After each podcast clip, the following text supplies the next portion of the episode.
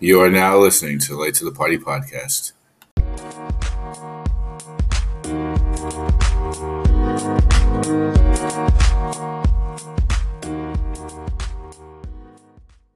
All right, welcome to the Late to the Party podcast. Obviously, we missed last week. Zach was busy getting engaged. Congratulations, boss.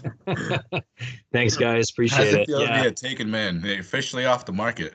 dude, it it feels worse in my wallet after buying the at mm-hmm. that. We don't have to expand on that, boss, because I do feel your pain. No, it's understandable. No, but it feels great though. It was it was a good week out in California. I tried my best to try to schedule a show, but with the time difference and I, we were traveling like every two days, like going from San Diego up to San Francisco, it just became difficult to find a time that was going to work. And by the time we were going to get ready to go out and stuff like that, you guys had already been like getting ready to go to bed. So, Nah, it's all good, boss. It is what So, it is. but You know, yeah, obviously, was- the one week we don't have a show, though, Michigan loses. So, I know. Right, it's Pete. like, uh, well, well, you know, no, that was the pregame talk. So I'm here just in time for the postgame. So it has actually worked out pretty good. no, it's worked out terribly. It's actually worked out terribly. So, I mean, should we just jump into that game first? I mean, just get it out of the way. Yeah, I mean, I thought that was like the one of the best games of the season, in my opinion. It was awesome. Of Uh, but like, uh, I, I don't know, Matt. You're you're the Michigan guy. You go first. You you go ahead and talk. I want to hear what you have to say. What's your reaction? Um, so I mean, overall, in the whole, being seven and one, I guess I'm, I guess I'm happy with that. I did not expect that, but like now, seeing how it all played out, it's obviously very frustrating for whoever watched the game. I mean, Trevor, Trevor jinxed it by telling us Michigan looked good, and obviously, I should have known that was going to be their downfall. But I mean, they have the game in control, and then uh, Harbaugh just Harbaughs, I guess, because he brought in the freshman quarterback McCarthy, and he fumbles on two straight plays. I mean, honestly, I, what I just I don't get because like Michigan, like they look so good on offense. Um, Matt Cade McNamara was throwing the ball all over the place. He looked great. And once you have a 30 to 14 lead, like why don't you just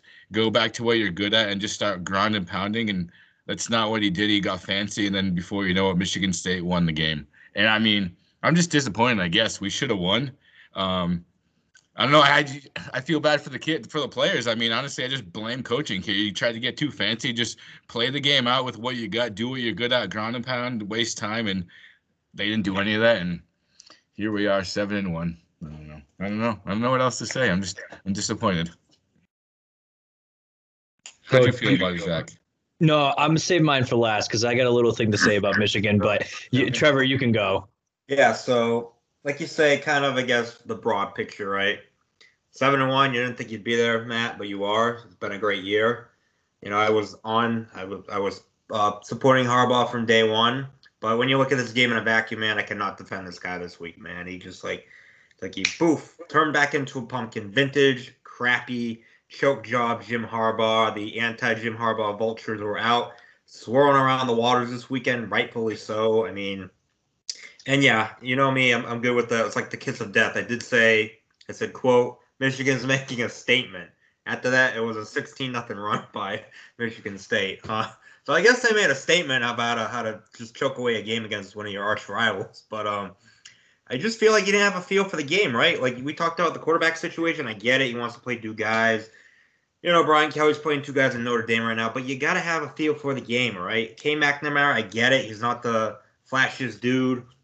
You want to get McCarthy in because he's the highly touted young guy, but McNamara, it was his game. He was he was in the flow of it. Like they were they were lighting up the Spartans first half. They were lighting them up a lot. Like that first well that first drive goes 80 something yards, right? Beautiful pass on a dime. It's like they set the tone right there. It was his day. He's an upperclassman. It was his chance to knock off Michigan State. They should have played McNamara the whole game. So shame on them for that. And then second fold, they just had no answer for Kenneth Walker. The Kenneth Walker is my right now is my Heisman guy right now. Five touchdowns, 200 yards rushing. Literally put the team on his back, especially that fourth quarter, man. Those were back breaking touchdowns. They just um you know, it's just it was just it felt like Jim Harbaugh turned back into a pumpkin for one week. Maybe it's gonna be permanently now.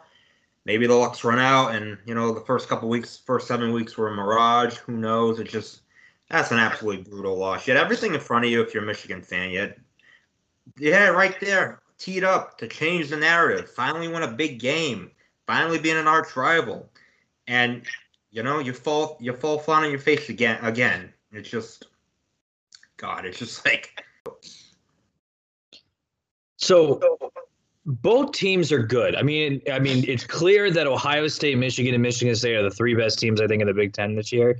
And after that game, I just come out thinking that it was more Michigan just blew it more than Michigan State being more impressive, in my opinion. Yeah, Kenneth Walker is probably my Heisman candidate right now. I mean, he's had an unbelievable season, but Michigan had the game.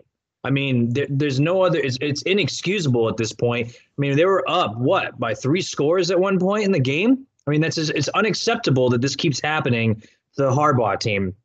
So, I think it's understandable what the committee thinks of Michigan because of the spot they're in in the rankings and being ahead of undefeated Oklahoma. I think that, you know, when we get to talk about the playoff spot, I think it values that this team, you know, had a shot of just pummeling Michigan State on the road, but they blew it. So, you know, the potential's there.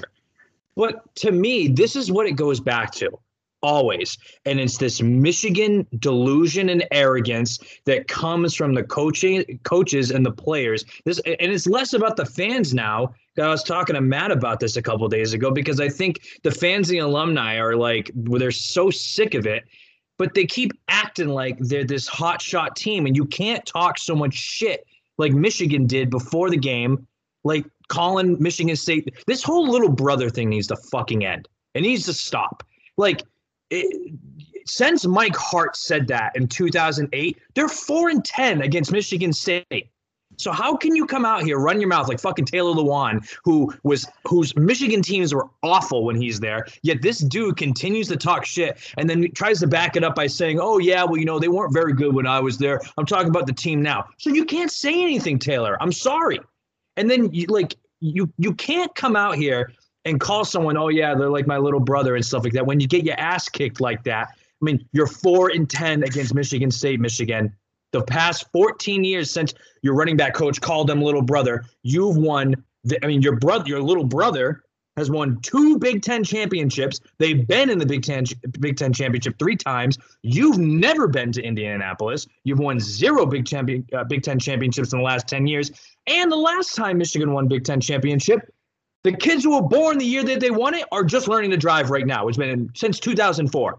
So I, I just I can't understand the spot that Michigan's in right now. And it's like I feel for some of these players because you know what it is? It wasn't really like they were doing much of the talking, except for uh, what's his name, who was complaining about the refs at the end, Mike Morris, even though he tried to fucking choke Kenneth, Kenneth Walker out in the third quarter when he fell to the ground. But Michigan likes to do that kind of stuff anyways when they try to rip off Dobbins' shoe a couple years ago in the game against Ohio State. So it's like they're not really justifying themselves, but it, it's I, I can't like you, you can't, as an alumni from Michigan, you can't be running your mouths about this whole thing with little brother. Michigan State is better than you right now. They're more accomplished than you are right now. They their their their program arguably was in a bigger, uh, uh, just as bad of a disaster that Michigan's was nearly two years ago when Mel Tucker took over the mess that Dantonio left, and now they're in the college football rankings and they're ranked number three. And it's like I, I, I just can't justify it. It's a role reversal with Michigan for me. I know we talk about like the fans of Tennessee being annoying, but it's like it's the former players in Michigan, in my opinion, that are just causing all this like bulletin board material for all these teams. Yeah, Mike Hart, great job. You kicked Michigan State's ass when you were there. Now you've left this dumpster fire behind for the rest of these players to clean up because each year Michigan State goes into the game. Oh, we're gonna hear the Mike Hart video of him calling him little brother, and then we got assholes like Taylor Lewan going on in post, uh, in press conferences in the NFL talking about little brother, and it's like you you're you're just embarrassing yourself at this point. And that's the sad part because I think Michigan's a lot better um, than what they should have been on Saturday. I think they should have won the game, but the, the players are just such assholes. I just can't like. And it's not even me being biased. It's not. I mean, like, it, you, Matt, you can't come out here and try to tell me that the little brother talk is like helping them at this point. It's doing well, more damage. the little brother thing is not good because it's more of a thing that gets thrown in our face more than anything. So it's not even like a good thing. It's like, oh, oh, you're their little brother, but that we kick your ass every time, and just I don't know. They are who we thought they were, and we let them off the hook. I don't know. I'm just. It's disappointing to talk about that game, and I mean, I was I was okay with it for a couple days. I was like, yeah, well, like whatever, whatever. Now I see like the rank college football rankings, and like Michigan State's number three, and I'm like, that's where Michigan should be right now. It's kind of yeah, it's just a joke. Harbaugh. I don't know. He's he's he's coached great all season, but he got ahead of himself on Saturday, and it's just very disappointing in general. I mean, they still have a path. It's going to be a little difficult, but this loss certainly hurts them, obviously, with the state that Michigan State's in. But I mean, we'll get to the playoff talk and everything, but I, I don't. I wouldn't eliminate Michigan completely yet. But I mean, I definitely think if they win out, they're gonna they'll probably be in. I mean, honestly, the way the way the committee Well, they would need help. about They some of need these Mich- teams is clear. So I mean, it's kind of well, I they need help. Well, they need would need help. I mean, they would need Michigan State to lose twice. yeah, true, very true. A quick question, Matt, being a Wolverines fan, right? So if they lose to Ohio State again this year, but if they go ten and two, do you consider that a successful season? I think you have to fire Harbaugh. If they go ten and two and they lose to both their rivals, Yeah, because he's. I mean, who's he really beating though? I mean, he's beating like these crappy. He's beating like. I mean, it's like beating Penn State, like Wisconsin, and all these teams. Like really that big of a deal. Like I know Yeah. we, me and Zach like to talk about like the Big Ten being good, but I mean, I mean Penn State's what five and three now, five and two or whatever. Like I'm They're not five gonna and three. upset- like three. Wisconsin's five and three. Like I mean, there's really going to be no statement win in there, and I mean, you're losing. I think you're I think Penn State's on the brink. again.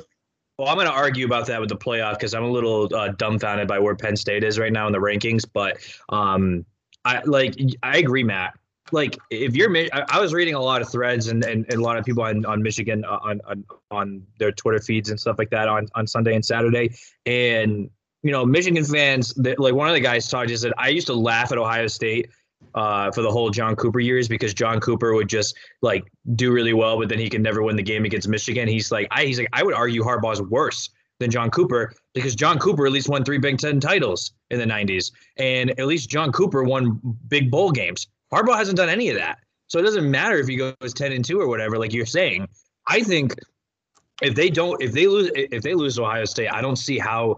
But like, I don't even know where Michigan goes from here either. It's just like, I I think it would be like you just keep him at this point. You're kind of stuck with Harbaugh because you got recruits coming in, and then you run the potential of people decommitting and creating a bigger dumpster fire. So Michigan's in a tough spot right now, and they have been. It I just think the, the Michigan Ohio State game could be really ugly for the Wolverines in the fact that I think Michigan State's eh, they're a top four team, they're undefeated, but I think they're a little overrated in the fact that I'm not big on Payton Thorne at all. Like Michigan, you had one guy to beat, Kenneth Walker, one guy to stop, right? You put eight in the box, you force Payton Thorne to beat you, and you give up 37 points or whatever. Like, like what are they gonna? How's that? How's that defense gonna look against C.J. Stroud, Henderson, all those weapons? I mean, I, I that could get real ugly. Yeah. I mean, I, if you're just being honest, I think you can fair, say, with being fair, that Michigan State did not deserve to win that game, and I think they didn't, and And I, I said that. I thought Michigan was. I thought Michigan was a better team. And I think when they play Ohio State, they're probably going to get smoked because Ohio State's not going to go in there and let one player beat them. That's for yeah, sure. but you know, but here's the thing: with Michigan State, that's always interesting. Uh, uh, when they come to Columbus, they play the Buckeyes really, really well. They play the historic, historically saying the Buckeyes have done better in East Lansing than they have had at home against in Columbus. So, um, you know, I'll test it for myself. I was at that game in 2015 when they lost, and it was brutal. But I, I get it. You know, I'm not going to come out here and say that Ohio State's going to smoke them until obviously we see the game. I mean, Ohio State's been playing a lot better, but I still think, like like you saw with Penn State this past weekend, with a game of that magnitude, people are still going to come out there with a lot of intensity, knowing it's a big game. But yeah, So I guess that's all I gotta speaking of about that. Ohio State, should we roll into that Ohio State Penn State game? Might as well. Zach, so What yeah. think? what was your Well, opinion uh, on this game? Well, before it wasn't really much that I took from the game itself. I mean, like I, Ohio State, I, I never felt the game was endangered. I, I knew Penn State was going to come out and give them everything they got because of the spot they were in. But I actually wanted to bring this up from the last game we talked about between Sparty and Michigan, and compare it to Ohio State and Penn State. Big Ten's got a massive referee and officiating problem right now. These officials are horrible. You, they missed so many holds in that Michigan game against that. What there were there were calls against Michigan that were ridiculous that they were getting held on the line that Michigan State was getting away from. And th- the other issue was that a lot of people were kind of up in arms about was, um, and it was causing issues. Was there was a, a female ref on the field for uh, the Ohio State Penn State game that was dictating the tempo of the game. I don't know if you guys are watching, but Penn State and Ohio State looked to be keep playing tempo at points, and she kept kind of calming and blowing the whistle and putting the ball down, and it was kind of slowing up play. And there were a lot of people on Twitter talking like, "What's going on here? Is is is this officiating crew?" It wasn't really sure what they were doing, but I know she was getting the heat because she was the one putting the ball down right in center. Um, there were blatant holds that were missed in that game. I had I was watching this guy's review of the game, and, and it was actually so bad that Ryan Day in Ohio State actually sent a complaint video to the Big Ten complaining about the game and showing all the missed calls from both sides. I think there were plays that went against Penn State and against Ohio State for that matter. So um, I think this has been a narrative for the last few years that the officiating in the Big Ten hasn't been very great. Um, you know, I think that's it, it's been like that. But in terms of the overall game, I mean, yeah, they started out slow. I mean, CJ, you know, it's a big game. He's been he played a lot better for like a prime time, big time game that he had. You know, I was I was curious to see how he would play. You know, with his first game since like Oregon playing like a, a formidable opponent like Penn State, and I'm very impressed with the defense. Defense has looked a lot better, which is making me feel a lot better about the team. Um, yeah, so the it, the one thing I was worried about was if the offense did start out slow. Is the defense going to keep us in the game? And I felt like they did that with Penn State, even when Ohio State couldn't score in like the red zone. They were kicking field goals late. The defense held its own, which you know made me happy. Um, and uh, you know Henderson started out slow, but man, he took off in the second half, and you know the kid the kid was super impressive. But um, yeah, I mean, solid win from Ohio State. I'll get to my point with Penn State because I do think they're a lot better than what people are, are saying, just because I think a lot of people forget this. Sean Clifford got knocked out of that game against Iowa. I mean, he was out that rest of that game, and they were winning. And then he was pretty much uh, like questionable, almost doubtful for that game in Illinois, where they lost in nine overtimes. And you know, I think they play a lot better when he's on the field and healthy. So, um, you know, uh, that's what I'll say about that. But good game for the Buckeyes, and you know, they they got they can't look too far ahead to Michigan State because they got Nebraska and Purdue coming up, and you don't want to have another fuck up from a few years ago like they did. So. I thought that game was was actually pretty entertaining, but I mean, Ohio State did what Ohio like what I just think in general what good teams do. I mean, it was obvious in the beginning of the game that like Penn State had some momentum. It didn't look like Ohio State had it, but as the as the game went on, they kind of found themselves in the game and then uh, ultimately pulled away. I mean, Ohio State is better than Penn State. I mean, I honestly think Penn State's not a good team. We could probably talk about this more. Um, but I mean, honestly, again, like uh, like the anti-Michigan, like Michigan is is in is in games that they should win and they lose, and then Ohio State kind of finds himself in a game where they don't really have it and they find a way to win. That's just that's just the difference between a good team and teams that aren't good, I guess. I mean, I, I hate to say Michigan's not a good team, but I mean, it's over and over that they're losing games like this, and Ohio State just keeps winning games. So, I mean, I don't think you learn too much from Ohio State other than they're probably going to end up in the playoff. I wouldn't be surprised if they're going to win out. And I don't know. I'm just depressed. I'm depressed over this whole Michigan thing. So, whatever you, what, on to you, Trevor. yeah, I mean, this game I thought it'd be more lopsided than it was, so I guess I will give Penn State a little bit of credit. But then I'm thinking, you know, they the last few years they played uh they play Ohio State pretty tough. They come up short, but they play them pretty tough, so I'll give them credit there. Um, yeah, Ohio State. I had, you know, I've been on, I've been A one since day one. What they say on board since day one. Well, you know, Zach was freaking out about four weeks ago, but I, t- I mean, rightfully so. I mean, come on. Well, I mean, they're right in the ship. They look like they're the team to beat in the Big Ten now. They've separated themselves a little bit from uh, Michigan State. I feel like. Um, so they're the favorites going in, going here on out. But I know I'm gonna probably piss you guys off right now, but I feel like I'm gonna take a not not, not a dump on the Big Ten, but a little minor queef right now because they've come back down earth a little bit, right? So you've got what Iowa. What's going on with Iowa, right? They were number two, and then they've, they've what two, three losses now. Yeah, I know Penn State. Give them a little asterisk with Sean Clifford going out, but that's just a brutal loss to Illinois. I'm sorry, man. Illinois is garbage. That's a brutal loss at home.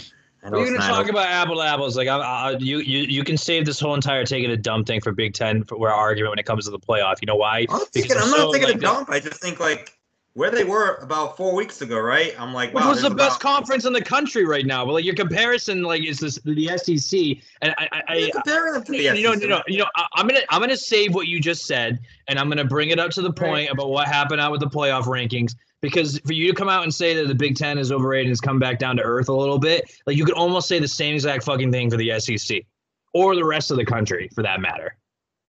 Oh man, like Penn State was looking pretty good. They got three losses. Now they have two ranked wins. Why? Is, how are you saying that's a bad team? They beat Okay, the number so- 13 team in the country and the number 20 team in the Well, country. You're gonna say Penn State was ranked, but I mean, oh, Wisconsin was ranked. Well, I mean, the playoff committee was using it last night when they showed the resume for Alabama. Alabama beat number 14 Miami. Let's mark that down. Number 14. What's fucking Miami's record Miami now? went into Pittsburgh last week and won, boss. So they. I love seeing Zach get all pissed off, man. Miami lost to, didn't Miami lose to Appalachian State? Yeah, they beat Pittsburgh though. They went to Pittsburgh, who beat Clemson, who almost beat Georgia, and we go. We can play this game all night. All right, no, I'm just kidding, but I'm just saying I'm not taking a big dump on them. I just think they've come back down earth a little bit, and we're gonna we're gonna see. I think there's two teams left now. It's Ohio State, it's Michigan State. One of those two teams is gonna win, is gonna win out, gonna go to the playoff, and that's it. I don't think it's as loaded as we think it is. That's all. Well, I think the committee, when you talk about the rankings and how people are going to be numbered and stuff like that, I think the strength of the conference and how teams look up. It, it, the committee made a statement last night with how that's how that's going to play into factor because it's going to be an easy path for some teams, and then teams like Cincinnati that basically have no fucking shot now. So how about in general? I mean, we, you gave your thoughts about Ohio State. They won the game we should have won. They won. They're, the better team. Fuck them. They're better than Michigan. They're gonna blow out Michigan. That's besides the point. Why do we get into the football rankings? Because I mean, it's kind of all the same discussion. So like in general, how did you guys feel about this? I'll, I'll just go first. Go ahead. I can't. I guess I can't really say I'm surprised that Alabama ended up at number two, just because. I mean, it's like I almost feel like, yeah, the college football rankings, uh, the committee like does like does like the uh, does like the Big Ten, but I mean, there's still seven SEC teams in the top 25, and then the, the SEC teams are still one and two. So I just feel like the SEC bias is never going to leave. I mean, in general, I just feel like it's where the money comes from. So it is what it is. But I mean, I was uh, uh, Facebook messaging you guys as this goes on, and I'm just like, this is what the top four is going to be: Oregon, Michigan State, Alabama, and uh, Georgia. I mean, I was wrong the way it went, but I mean, first looks at it, I mean, Cincinnati fucked. I mean, there's almost no way, unless everybody in the top, like in front of them, loses another game. There's almost no way that they're going to make it to the playoff.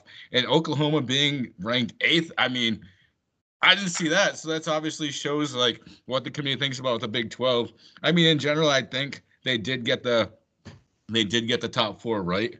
Um, Ohio State, Ohio State, I, they're going to win out and end up in there. I think they're just going to replace Michigan State. But I mean, I think Georgia, Alabama, Oregon, and OSU is. I mean, that's a pretty solid playoff if that's what it ends up being for sure.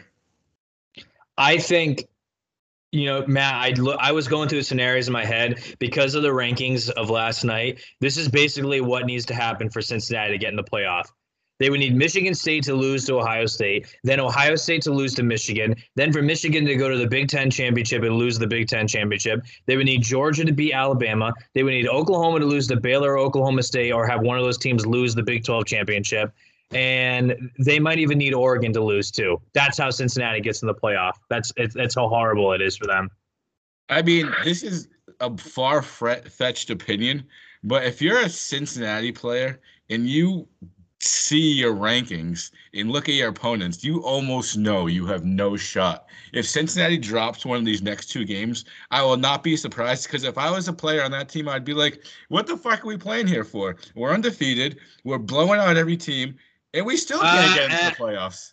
I wouldn't I'm say gonna they're push- blowing I'm gonna push team back on that because I'm about to say these rankings might not even matter. They they might lose again. They're they're starting to look a little bit overrated, right? They're coming out lackluster here a few couple weeks. Uh, you know, at Tulane, they're down to their backup quarterback. They were I very agree, Trevor. game. They pulled away at the end, but they only won by 20, and that game was a contest for a, for a while. So I, I'm su- I think the committee looked at that just like they looked at Tulane again when Oklahoma played them. They're like, well, you're barely beating Tulane here. You're number eight. Oh, you're barely beating Tulane that has their backup quarterback in. You're number six. Like so, you know. They've got a lot of things working against them, right? They're number six. They have to leapfrog all these teams. They play in the AAC, which their only marquee win is of Notre Dame, and you know if Notre Dame goes eleven to one, that's all great. But they're they have such a weak schedule themselves. That's not that not gonna be that impressive.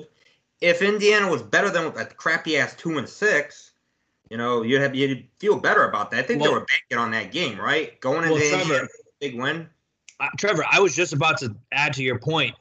I think what hurt them a lot was two weeks ago when Ohio State went to Indiana because when they played Indiana, they were down going into the fourth quarter, and Ohio Yeah. State wiped the fucking floor with Indiana. Yeah. So Yeah. I think I think that was another game that the committee was looking at was like, all right, well, coming into the season, these were the two Power Five games that we needed with it, with Cincinnati was Indiana and Notre Dame. Notre Dame very impressive win, but Indiana not very good. They were down going into the fourth quarter, and Ohio State was up by 40 at halftime. So Right. So I'm yeah, and and so they have a schedule working against them, right? You have SMU losing this past weekend didn't help them. So you got Houston and SMU. Okay, fine, you beat them both. It's like yeah, and I just don't even know if they're as good as we think they are because they're not wiping the floor. They're wiping the floor with very few teams. I mean, they beat Notre Dame at home by 11, but that was when their offense was kind of in a mess. The way the Irish are playing right now, if they played again, I think they beat Cincinnati. So I think so too. I think we're overlooking the fact that this might all be this fake outrage about Cincinnati might be for naught because they might get tripped up here down the stretch. I don't even know if they're honestly as good as their record indicates. Did you guys? Uh, so we're talking about things that we loved about the rankings or hated. Hated. Yeah, well, I just you know Before we go on with this discussion, can you add one more game to to the uh, the picks? Oregon against Washington, because nobody can convince me that a quarterback that used to go to BC is going to lead Oregon to the playoff. I am convinced they're going to lose. They got a 7:30 game at Washington. I, if if we wake up Sunday morning and Oregon lost, who's really going to be surprised about it? No one. I won't be surprised to lose any of So those games. To be honest with you. So, sorry.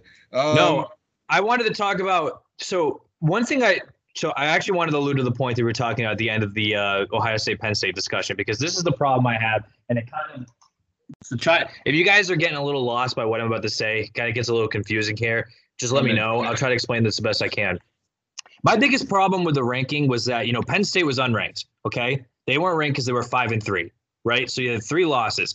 Two of those three losses are two ranked opponents in the top 25, which was Ohio State, and the other one was Wisconsin, who's now ranked because they beat Iowa. If that, you know, which to me still doesn't make much sense because Wisconsin for about a month looked like one of the worst teams in the Big Ten. They had no offense, no nothing, couldn't do anything. Now, this is where this whole SEC bias bullshit comes in again because Alabama is ranked number two, and why are they ranked number two?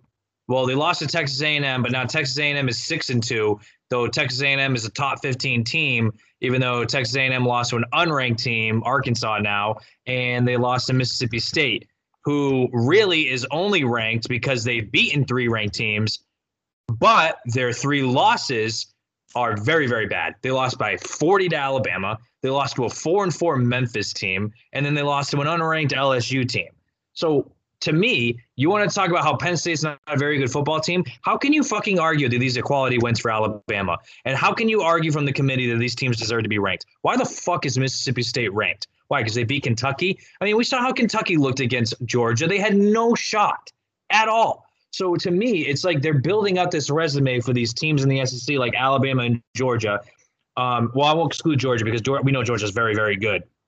But to me, it, goes back to what I've been saying the last few weeks. Alabama just basically didn't get penalized at all for losing to an unranked team on the road. Um, it doesn't matter, like whatever. They they fucking kicked a field goal to beat them. They were down by three scores at one point. It wasn't like it was a tough battle or anything like that. They had to climb back into this game.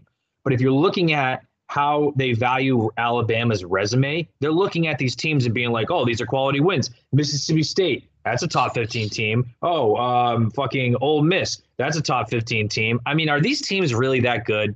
Are they? I don't think they are. Um, go ahead, Matt.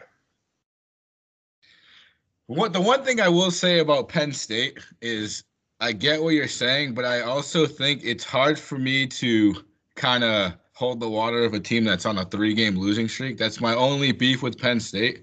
If they if they were five and three and weren't coming off of three straight losses, I would feel a little bit differently with that. Um, I mean, I get what you're saying though. Like these SEC teams, like all these SEC teams, there's seven SEC teams ranked in the top 20 and I don't think they're that good. Like I don't think Mississippi State's that good. I don't think Ole Miss is that good. I don't think Texas A&M's that good. Like Auburn, how the fuck did they get up there? Like I don't know. Then there's Wake Forest sitting at nine, eight and zero at number nine. It's just like I'm just I really don't know how they judge the rankings. And I really wish I could be in like one of these rooms at some point because it just feels like every year it's like if Alabama had is either undefeated or has a loss, they're going to be either one or two. And I just feel like that's how it's judged every year. That's I don't. I mean, I guess I'm just accepting it now, but it, it is complete bullshit. It's like getting tiresome. Like year after year after year after year, Alabama's always there, no matter what. They're always going to be there. And it's just like the SEC bias is just very frustrating. I would agree with that. Well, it's like if like Alabama had two losses, I guarantee you Alabama would be in the top ten still. Oh, which is to me is no which is to me is which is ridiculous. Like you know, everyone talks about the eye test and and strength of schedule. It's like Alabama's not two because of the eye test or the strength of schedule. Alabama's number two because of their brand. They're number two because they're Alabama. And to me, that's not fair to a school like, for example, like Cincinnati. Yeah, they haven't looked at as impressive, but like Cincinnati's undefeated. I mean, you know, Oklahoma's undefeated.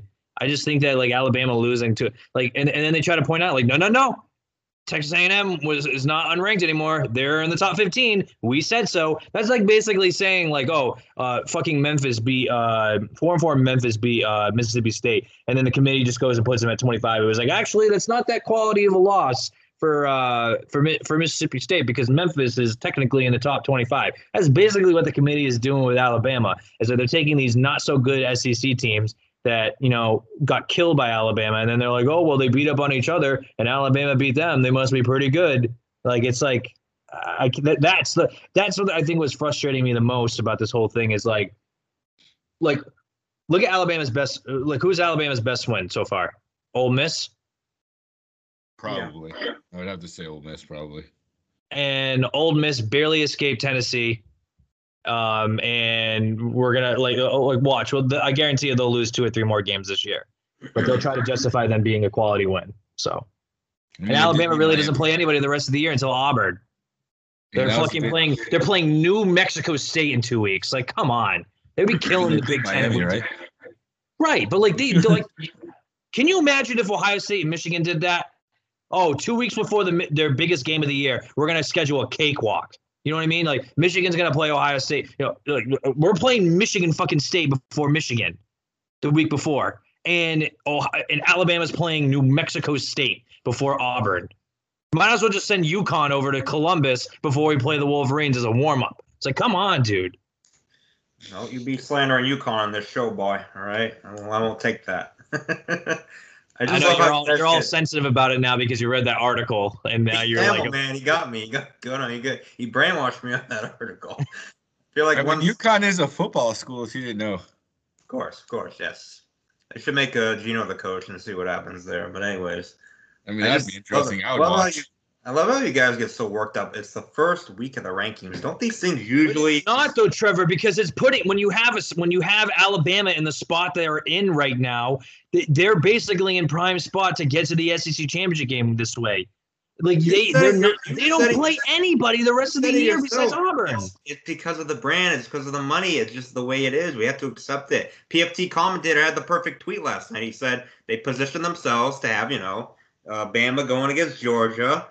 The loser still gets in, and they play each other in the national title game, and then the SEC wins again. So that's just reality. We have to accept it. Stop fighting it, Zach. Stop leading this resistance that's never gonna. You're futile against it. You will get crushed by the SEC. They'll be. They are our supreme overlord. Are- okay. Are we getting crushed? I mean, it's literally only one team in the SEC that's really doing all the crushing. The rest of the SEC fucking stinks.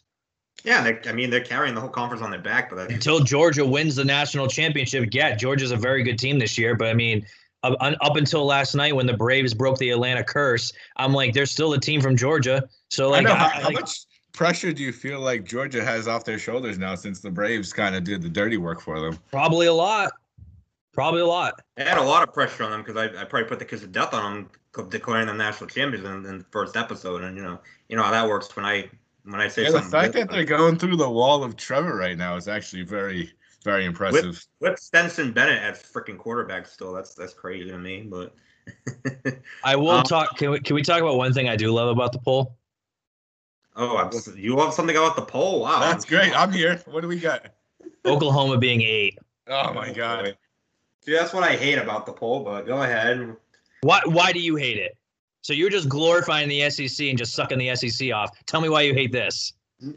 Dude, they're undefeated in their eighth. It's not like they're struggling the last couple weeks. They put Caleb Williams in. They're blowing doors the last couple weeks, dude. I could see if they were still struggling with Spencer Rattler in there, and they could be eighth. That would justify. But look at the way they're playing the last couple weeks against. Okay, they played Kansas a couple weeks ago with Caleb Williams, and it took a freaking illegal possess, uh, illegal uh, push to get him over the first down marker. Trevor, You know, I mean, you you're know, I'm, you know my, you know, I'm big on Kansas balls. I end up picking being Texas Tech, so. I mean, all I know fairness, you are so- being big on Kansas. I thought you would be more supportive about this. Listen, man, like the whole thing. Oklahoma's best win is five and three. Kansas State. All right, let's just get that through. And what do you and like? And still, Oklahoma has a good path to the playoff, anyways, because if they go uh, and win out, they'll probably be in the playoff too. If one of those teams from the SEC lose, I think if Georgia wins and Oklahoma wins out, I think Oklahoma's in. I mean, they played two top 15 teams and Baylor and Oklahoma State. So I mean, they're fine. But like Oklahoma barely escaped Tulane, they barely escaped Kansas State, and then yeah, they made a quarterback change, which they barely escaped Kansas. And then I, you want to talk about earlier with Spencer Rattler. I mean, the, the obviously Williams came in and cleaned up the mess against Texas, but it still matters, dude. I mean, it's, like it's one player, but it, it still matters. It still matters. Like you be pat like the same thing with Ohio State happened in 2015. They came into the season ranked number one. Everyone thought they were going to blow the doors off everybody. Then they had two quarterbacks playing between Barrett and uh, Cardale Jones, and they weren't blowing everybody out. They were barely escaping some of the non-powerful Big Ten teams, and they penalized them for it. They put them outside the top three. I think there were like four or five playing against Michigan State, so they kept penalizing for it. And I think the committee got that right. Where if you're if if you're playing in a not so powerful of a conference like the Big 12, you'd be blowing these teams out, especially Oklahoma. I'm like, you came into the season a top three team. How the fuck do you not almost? How do you how do you only beat Kansas by four points? I'm sorry. So I'm looking at their their uh their schedule. They don't even have a win against the top 25 team right now. So I mean, they do have. I mean, their schedule does get hot, like a little harder. Though they get Oklahoma. I mean, uh, Baylor, Baylor, Ohio uh, State, yeah. Oklahoma State. So we'll definitely find out how good they are coming up. But I don't know. Fuck Hold Oklahoma. on. I Spencer Rattler's still on the theory, team. They right? still suck. What? Well, technically, Ohio State doesn't have a, a, a top ranked opponent win either. I think their best win would probably be Penn State so far. True. But but you know what? The difference between them is is that Ohio State's playing against teams in their conference that they should be blowing out, and they're blowing them out. Oklahoma isn't. Well, I just think, look, we get all worked up about this stuff, and usually the rankings sooner. towards the end they work themselves out. The national champion every year that's been in place usually deserves to be the national champion. The teams in the playoff usually deserve to be in the playoff. I just think this first week is always for bells and whistles, right? I think sometimes they put these outrageous rankings out there to get everybody all fired up, Of get course. us talking about it, get eyes on the product. I'm sure their ratings, 7 p.m. ratings last night for ESPN were up exponentially over a typical Sports Center episode. I mean, we were all watching it, so I just think that first week they kind of fuck around a little bit, dick around with you guys, dick around with us to just get us a little, get our blood boiling a little bit, so we can be talking about this stuff. But it's we're very still very early in this process. It's the first week of the rankings. These things work work themselves out. Teams will fall, teams will rise. At the end, you'll get the four teams who deserve to be there, probably with very little controversy. So it's nice. It's nice to shoot the shit about this stuff about these rankings, but at the end of the day, they're kind of irrelevant. Wow, you know, I, I I find it funny that Trevor's the uh, the voice of reason here because usually when one of his favorite teams is down seven nothing, he thinks the season's over. So seeing seeing you so calm over there, boss, I love it. But I did say I did remember telling you guys when USC was driving and Hamilton got hurt. I'm like, well, USC by 40, and then the next play, Bull Power picked it off and went 80 yards the other way, and then uh, Notre Dame won comfortably. That was two weeks ago. So yeah, maybe maybe I overreact sometimes, but uh, can you blame me? I'm a fan too, right? Fan Well, I, I, ne- I never overreact. Right. Well, we can maybe we can move on. Now. Watch this. Watch this. Hey, hey, uh, Big Ten's overrated. you want to see him flip out right now? just kidding, Zach. I'm just kidding. I got, no, I got, I really have nothing else to say anymore, just because, like, I, I do think, I do think that the playoff this week. I know they want to get the overreaction, but I do think it does put some teams in position like Alabama that don't have anyone to play for the next month. I mean, they're really not going to play anybody until Thanksgiving. So I do think that, like, them being number two, I mean, they're really not going to move unless something drastic happens. So I don't know. That's that's that's just my stance on it. I just Not feel sure. like we all know the playoff committee's still colluding to eventually one day their dream is to have all four teams from the SEC in the playoffs. So Oh yeah, they go to bed every night loving that. They just dream about that every night. yeah. All right, you go. What do you guys want to get into? You want to get into the retirement of Gary Patterson or what? Yeah, might as well. So, uh, at first glance, T-Man, what did you uh, what did you think about this decision? Yeah, this was late the other night. Kind of just raised my eyebrow. I texted you guys. I was like, wow, what the hell? Gary Patterson just, you know, mutual retirement, which we all know means he got fired. I mean, I guess the under- understanding was that, you know, they were going to do it at the end of the year, but he was just like, you know, let's just pull the band aid off now and let's just get it over with. And which I, I kind of respect Patterson for that. He's always. He's always been a kind of a guy to think outside the box, kind of tells it like it is. He's kind of always been a little bit of a guy that you know he, he walks to his own the beat of his own drum, right? Which is, you know, hats off to him because you had to be a different ca- character to take a a floundering, historically floundering program like uh, TCU. You know, he comes in. I think I want to say, you know, this was right at the time when LT was there. He how he went undefeated and went to the Rose Bowl with Andy freaking Dalton. So that was, you know, that was their peak, and he deserves a lot of credit for taking Andy Dalton and turning him into a, you know, an undefeated college quarterback for one year. So, um, but the writing was on the wall. They're floundering this year. The, the program's been steadily on a the, the, the decline last couple of years, and um, defensively, which is supposed to be their calling card, they slipped a little bit. I just think TCU wanted to kind of get out and get out in front of it because one of their rivals, Texas Tech, they fired their coach recently. So you know they're they're all of a sudden these coach these uh programs going to start competing against, against each other probably for similar coaches. So they're probably like, all right, let's try to get ahead of this and maybe beat Texas Tech to the punch and get a coach that we want. Um, but like I said, Patterson did a great job. Took him from basically nothing from Conference USA to the Mountain West to the Big 12. I mean, so hats off to a hell of a career for Gary Patterson. I do remember when uh, Charlie Weis got fired before they brought in Brian Kelly. He was the guy I was thinking hard. I was like, I would like a guy like a Gary Patterson. Um, so I did want him at Notre Dame, you know, before Brian Kelly, and obviously it worked out for us. But um, that's just how highly I thought of the guy. I just think he was a great coach. He ended up losing his fastball at the end. It is what it is. But uh, you know, kudos to him. He has nothing to be uh, nothing to hang his head about. I think it was a little disrespectful what TCU did in, in kind of making it this way because the guy's been there for so long.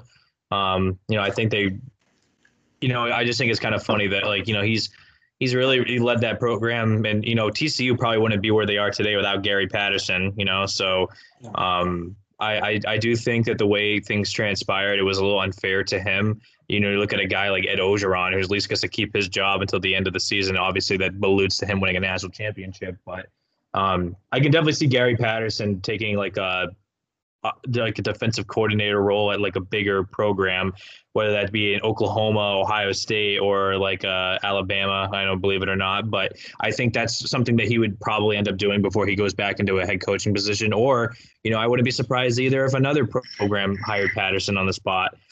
They might be looking for a new coach. So, I mean, like I said, I don't really know where TCU goes from here. I mean, like he, I've already seen kids to de- I've already seen like two kids are to decommit in the last day because Patterson's out. So, you know, they're going to, there's definitely going to feel some effects from this. Um, but, you know, it's going to be weird not seeing him on the sidelines for TCU because, I mean, he's been the face of that program for two years. I mean, two decades. So, yeah, two decades. My bad. I mean, I just But- alluded to uh, Texas Tech. I wouldn't be surprised if they took a run at Patterson. I mean, historically, that school would never play defense. Maybe you bring in a defensive guy, he could kind of bring some stability there, and you know that would be a nice little zing, nice little payback at TCU for, like you say, kind of shit canning him. But I'll slightly disagree with Zach in the sense that sometimes I feel like letting a guy play out the strings, you kind of just feel like a dead man walking. So Yeah. sometimes if I was in that situation, I'd be like, you know what, I'm not gonna sit here. I know I'm gone at the end. Let me just let's just leave now. But I guess it depends on the situation too. Yeah, I don't think TCU, but I don't think TCU is playing that poorly for them to, you know, like Right. they're mediocre. They're mediocre. It's not like it's a complete dumpster fire where people are getting trouble off campus and they're they're not winning any games at all, and they're like, you know, like like just nightmare scenario. But I don't know. What do you think, Matt? I mean, it's just it's definitely tough. I mean, they are obviously in a Power Five conference, so you expect results. But I mean, the guy's been with them since 2000. I'm just looking it up. He's 181 and, and 79. I mean, that's a great record with six conference titles in three different leagues, uh, six AP top 10 finishes. I mean, it's just TCU is just to me, they're not a football like I don't know. They weren't a football program until he got there, and I Right. feel like now, and I feel like they're not going to be exciting. I don't know. They're just not. I like remember. I like, agree. watching TCU games, like, man, this fucking team is fun to watch. And like Gary Patterson, you just always knew he was gonna like scheme up something fun, fun to watch for a game. And as a college football fan, like I loved watching TCU games like that. It's like it was just they were a fun team to watch. And I just kind of I mean, I get you expect results, but it just feels like now they're gonna kind of start trending in the in in the wrong direction, and before you know it, they're gonna be a, a Kansas football team. They're just gonna be shit every year. Um, they they came closer to the playoff than Texas has with Patterson.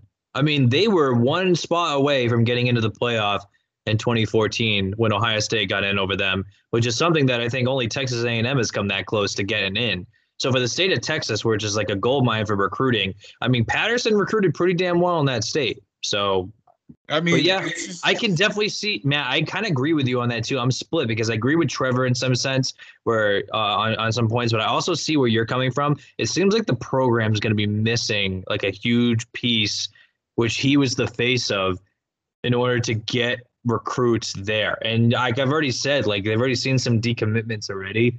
Um, so I don't know if the snowball's starting to roll right now, but like I mean, I can kind of def- at this way: Are you going to TCU to play for TCU, or are you going to TCU to play for a guy like Gary Patterson? That's kind of how I look you're at going, it. Yeah, you're going to play for Gary Paris, Patterson, in my opinion. And um, I don't know. I guess just as a football fan, it's kind of disappointing. Like T, like I said, TCU was one of the f- teams I enjoyed watching on Saturdays. You always knew you're gonna get a fun game to watch, and ah, it definitely sucks to see him go. I mean, who knows what the future holds? I mean, he's what like 61, so who knows if he'll want to get be a head coach again? But I definitely like to see him be a, a be a coordinator for a big time school. I mean, he definitely deserves that. I mean, I love him I at Ohio seriously, He State. literally brought the program from the bottom all the way up. So it's like, I mean, it's almost like they're losing their identity. I guess. Right. I mean, yeah. You know, I like I said, I was trending in the wrong direction, but I still, I was like, I had raised a big eyebrow when I saw that. I was still very shocked by that. So I just, I definitely, I get what you're saying, Trevor. You don't want to like leave a dead man walking, but like that in season like retirement thing is always just like I just always feel like that's a bad hit, no matter what. I just it, it- it's right, and it's one thing if you like the coach has been there for a few years, and that happens. I get it. Like Orgeron's only been there for a few years. I mean, Garrett Patterson's been with TCU for 20 years, and they wouldn't be where they are without him. And I just think it was a little disrespectful what they did to him. That's just my opinion on the whole thing. So, because I don't think he retired. I think he re- retired, which as in the university was like, we'll give you an ultim- ultimatum here. You know. yeah. Well, it's still not as bad. I, I it comes back to UConn again, but not as bad as what they did to Edsall this year, right? He's gonna retire at the end of the year. Oh wait, he's gonna retire tomorrow. Right. I mean, uh, uh, UConn fucking sucks though. It's like it's funny because we always talk about like Tennessee and we make fun of teams like Florida, like even Michigan. Like we make fun of teams. But like seriously, like teams like fucking UMass and like UConn. Those are some real fucking delusional teams. Well, Like- they, a lot of people don't know it because, like, you know, down south and the Midwest and stuff like that, and even out west, even in California, they're they're crazy about college football. Surprisingly, which I was kind of as caught off guard by in LA. They're like all up in arms and pissed off about USC. Trevor, you would have loved to have been in the Uber with me um, on in, when I was in San Diego, heading up heading up to Los Angeles too, because it was right after the USC Notre Dame game, and they're all just like, we don't know what the fuck to do now. We don't know what to do. But we the have all these we have all these recruits in California and no one wants to come play here and we're just going to get Like our ass kicked by Notre Dame every single year. But the thing with like people uh, showed up to the homecoming last week, and they barely Oh, you saw that and video? That was and they- bad. they barely beat winless Arizona. But the Oh, thing about shit. like a USC is like, all right, Oklahoma. Like we, me and Zach hate Oklahoma, but that's because they're good. Like they're a fun team to hate. So like they win, it just makes them funner to hate them because they win, and when they lose, it's like, yeah, they finally lost. But like USC is like a fucking dead animal on the street right now. Like that's all they are. It's like you're kind of just like poking a stick at them. It's like not even fun anymore. Like No, I want. I would even say a dead animal. when they're good.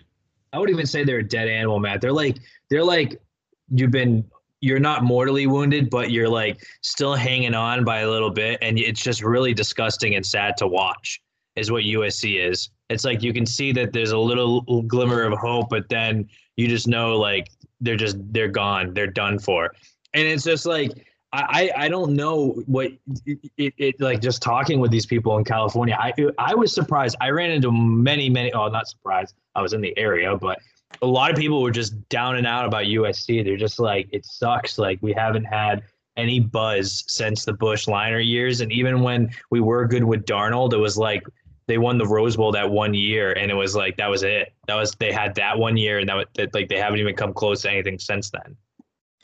Yeah, USC man. I'm just thinking like I know we're going off on a tangent here, but it's not it's not gonna be like snap your fingers and they're gonna be good again. Like we I think we we are eh, are disillusioned by that all the time, right? Because USC it was like with Michigan. Yeah, it's Southern California, like recruits everywhere. You think, oh, just snap your fingers, bring in a top ten recruiting class, and you're and you're good again. That's not how it's gonna work. It's not gonna be a quick fix, and there's no even guarantee the next guy does anything because think about it, right? Who's the guy that brought him back to prominence? Pete Carroll. He was a guy, a bumbling coach who got fired by the Jets. He got fired by the Patriots. He was like USC's what fourth, fifth choice, right? Right. They weren't expecting anything when they got him. They hit lightning in an absolute bottle. But That's probably what it's, it's going to take again to get USC back to anywhere close to that level. That was more luck than anything else. That wasn't planned. That wasn't a design. I think you know, whoever goes in there, Luke Fickell or anybody else, I wouldn't be surprised if they are out of a job three years from now. It's gonna take think- like it might be it might be a stroke of luck and get a situation where you get like a fourth or a fifth choice, and they happen to hit lightning in a bottle, and rejuvenate their career because, you know, this it's just not a, it's not an easy fix. I think if Fickell goes out there, you know, he's probably so fed up with this bullshit with the college football playoff. I think that's the only way he thinks that he's going to be able to get a program to get I mean, there. he's definitely gonna leave now. There's no, there's no way he stays there, no matter where. Well, I mean, unless they put an emergency thing where it's like, okay, the playoff is expanding, and it gives them the there's a criteria that comes into place that allows the non-power five to get in there. There's a path that's actually available, whereas in like all all the power five conference champion winners win, but then you have like a few at large teams, like five power conference winners and five at large. Then technically Cincinnati's in. So I mean, like if the criteria is like that, then you don't go to a dumpster fire like USC. And I think that actually that criteria saves a ton of issues for coaches that are looking for jobs um, within the Power Five or the non-Power Five, because it's like if you build something, you're not going to see these coaches leave these programs because I do think one thing is is like oh, it's not more about the dream job or like you know, Ohio State, Alabama, and Clemson, they all had to, like, I want to say Clemson now, but like the, the Ohio State, Oklahoma, and the Alabamas, I mean, they were built over years and years and years of success. In order for like schools to get that way, there needs to be a path to success too. And I think like Cincinnati's case, like if there's a criteria that comes into play for the playoff next year where there's going to be more expansion, I really did like the layout of um, what was it? I think the four top four teams would get a bye and then the, the the remaining uh, teams that were in, like the six, they would have three matchups, and they would be played on university campuses, which I think is fucking awesome. Like to see that happen, that would be so cool. Seeing like you know, I wouldn't say like this, but like say Alabama and Ohio State weren't weren't there, but like seeing one of those two teams have to go to campus, it would be just an awesome environment. But um, yeah, I really think that's the only reason why that that hap- that that that you can keep those guys there. You know. Yeah, I mean, speaking of Cincinnati quickly, it's not it's not if, it's not when. It's gonna be next year the playoffs expand in my opinion opinion. The only question is gonna be like we were talking about how many teams. Gonna be going to eight teams, to twelve teams, to sixteen. What's the format gonna be? Because the most like I'm not saying it's a guarantee, but the most likely scenario I see Cincinnati going undefeated. People think they will get quote unquote job, and everybody says, all right, this is enough. We can't have four teams anymore we gotta give these other teams a chance. We gotta expand right now. So that's, I think that's what I it's- see happening. Yeah, I made a mistake. I think it's going to be 12 teams. And I think, like we're seeing this year, how much fans actually bring to the game. I just think like college football has something that they could do. It would be really cool, but that's why I'm wondering if it's actually going to happen because I feel like the NCAA fucking blows in general. But like, how fun would it be if you're having playoff games like on campus? Like the atmosphere for that would absolutely be bananas, and I I, would just like that would just be fun to watch.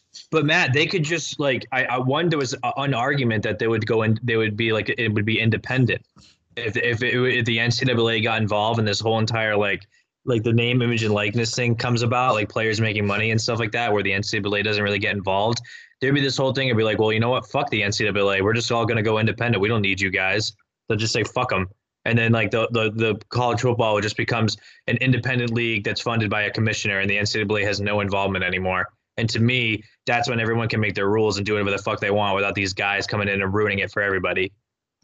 I mean, just mm-hmm. ha- think about having like a playoff game in like South Bend or in Columbus. I mean, who knows if Michigan, but just like in general, these stadiums. Or think about like games, or even nuts. think about games that don't even happen that often. Can you imagine, like for example, like like Ohio State and Michigan having like a you know a one or two loss year, but then they both somehow get into the playoff, and then they play each other a second time at, like in a year. I mean, I think that's fucking awesome. Or like Alabama going up to the Big Big Ten country Yeah. to play a game in the snow. That'd be fucking hilarious. We talked about before, right? Alabama would actually have to play a big game on the road for the first time in their life, like ever. So.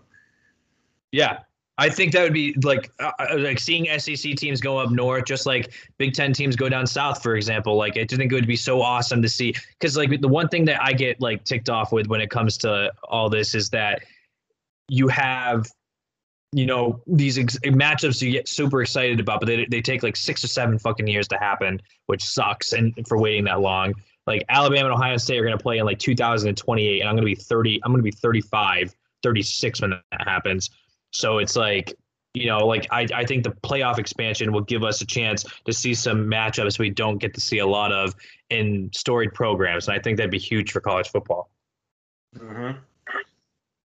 All right, so did you guys want to uh talk about that football game that was like 106 nothing? I think that's Oh of- yeah. Yeah, that's I right. I think did want to talk about that. that Zach had. So I'm not gonna be. I'm not gonna lie. I didn't read too much into it until just now. The two I point mean, I don't get. I just. I don't get what the fascination of like coaches or in any sport of like blowing out an opponent like that bad. Like I love to win. I love winning. Winning, winning by a lot. Like that's who I am. But at some point, like your team is winning 59 nothing after the first quarter. Why not just put the freshman in or put?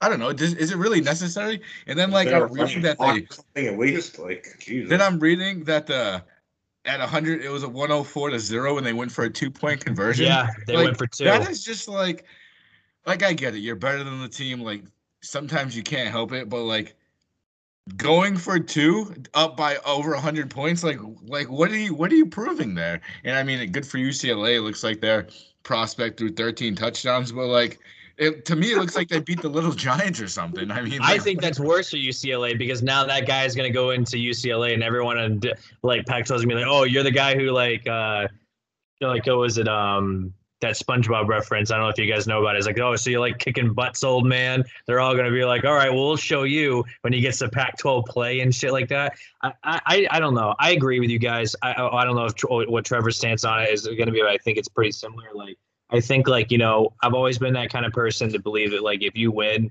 and you're better than the other team, the other team has to stop you. But then there's a point where it just becomes like, it, it's like, come on, like Matt said, 59 to nothing after the first quarter. I mean, the game was over. The other team obviously had no shot at all to win.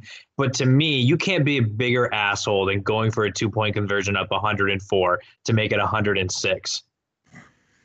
I guess my only well, I have a few issues. Obviously, obviously the coach is a total hardo dink, but like how how long how long in time did this game take? Like we bitch about baseball games taking over four hours. This game must have been like five hours, like fifty nine to nothing after a quarter. Like Jesus Christ, like just think about the stoppage you play every time you score a touchdown, right? Multiply that by like ten, and and it's just like.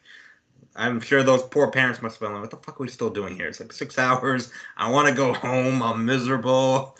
I'm like, There's probably fights from the opposing team against uh, that. There had to have been. well, that's the thing, right? I'm thinking like you set yourself up some dirty plays. If I was the other team's coach, I'd be like, you know, it's not. I hate to say it, but I'm, I'm not advocating for cheap shots. But I'd be like, fuck this team. Like, go out their knees or something. Like, this is I ridiculous. Like, like, they're lucky that yeah, it didn't end up in a full blown riot or something. I mean, so I feel like every year we see a we see a game like this, right? In high school, a dink a dink coach trying to run it up like a hundred or nothing or whatever, or just like it's just you know it's just stupid, and I don't think we need to spend any more time on it. It's just it's just stupid. So So Right. actually, So I uh, was listening to the radio. Let me pull this pull this up.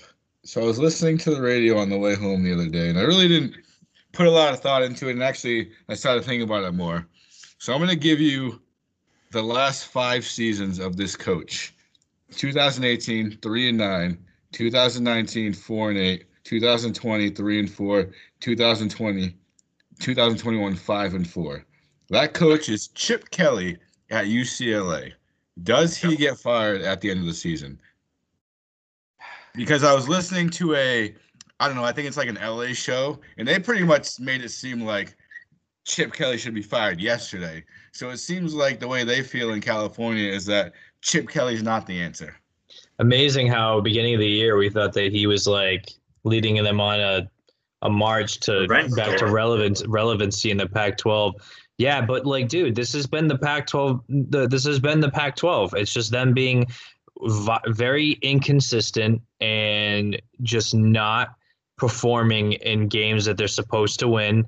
You look at any other conference in the country, probably like the Big 12, uh, even the Big 12, the Big 10, the SEC, their best teams 90% of the time win games that they're supposed to win. Now, I'm not saying UCLA is one of those teams, but the Pac 12 has always had this issue with consistency and not throwing up on themselves in stupid games, uh, like we saw with Oklahoma, I mean, Oregon earlier this year with Stanford, or like USC, like being be below mediocre like they are.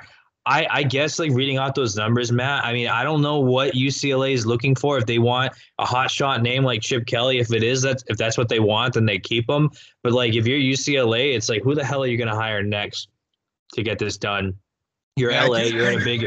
You're a big recruiting ground in LA. Like you want a big name, as I'm sure USC is probably going to go after a big name too, because they're probably thinking, well, we weren't getting recruits because our coach was uh, Clay Helton, and that's basically why we weren't uh, able to get the uh, get some top players. I just don't know what UCLA does after this. I mean, at the beginning of the year, it looked like they were going to give Oregon a run for their money, and it wasn't like they got killed by Oregon. It was a close game, so you know that the talent's there, but it's just Chip Kelly's just not. He's not consistently proving himself in most of the games like you know we we thought he might be doing this year. So Yeah, I mean, I give him another year. A couple things working in his favor. I think you UCLA is a basketball school in general, right? The epic run they the basketball team went on, and they're ranked in the top five coming in.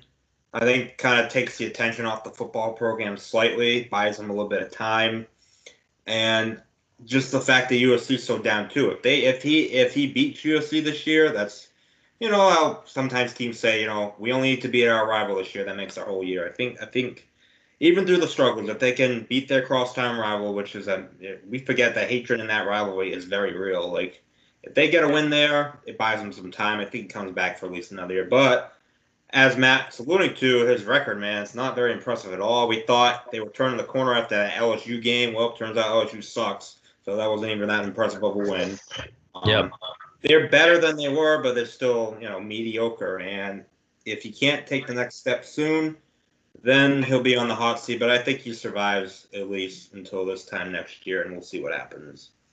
All right, shall we get into our top 10? Before we get into our top ten, I want to bring up a random thing on the spot. So, do you guys see the story about the um, the Texas assistant coach's girlfriend's The monkey?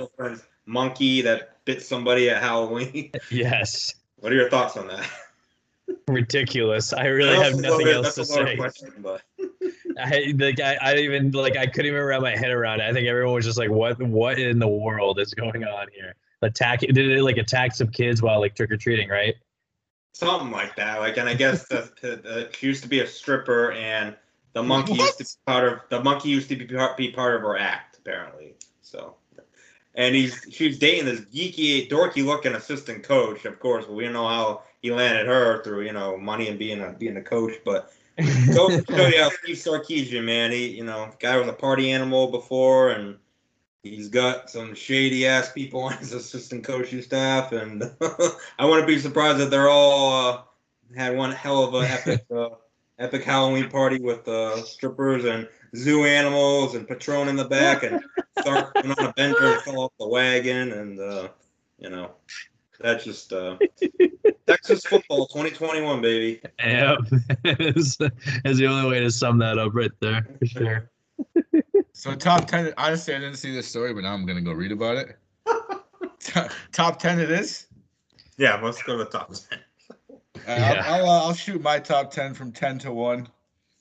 Uh, Notre. I got Notre Dame, Wake Forest. Number one? guys- Oh, I was gonna say. no, Notre Dame. Notre Dame ten. Wake Forest. I got nine.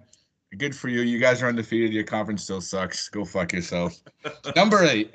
And I am so happy that I don't have to act like this team is good anymore. Because at the beginning of the season, in our first show, I said they're overrated, and I still think they're overrated. They beat Notre, Dame. Big whoop de fucking do. Cincinnati, you're number eight. You're not in the playoffs. Go fuck yourselves. I don't care for you guys. I just don't think that would be a fun game if they were playing against anybody, any of the top five teams. I think they'd get blown out. So thankfully, I do not have to see that game.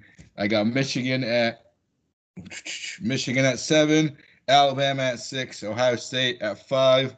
Although I do think evidently they'll sneak into the playoff.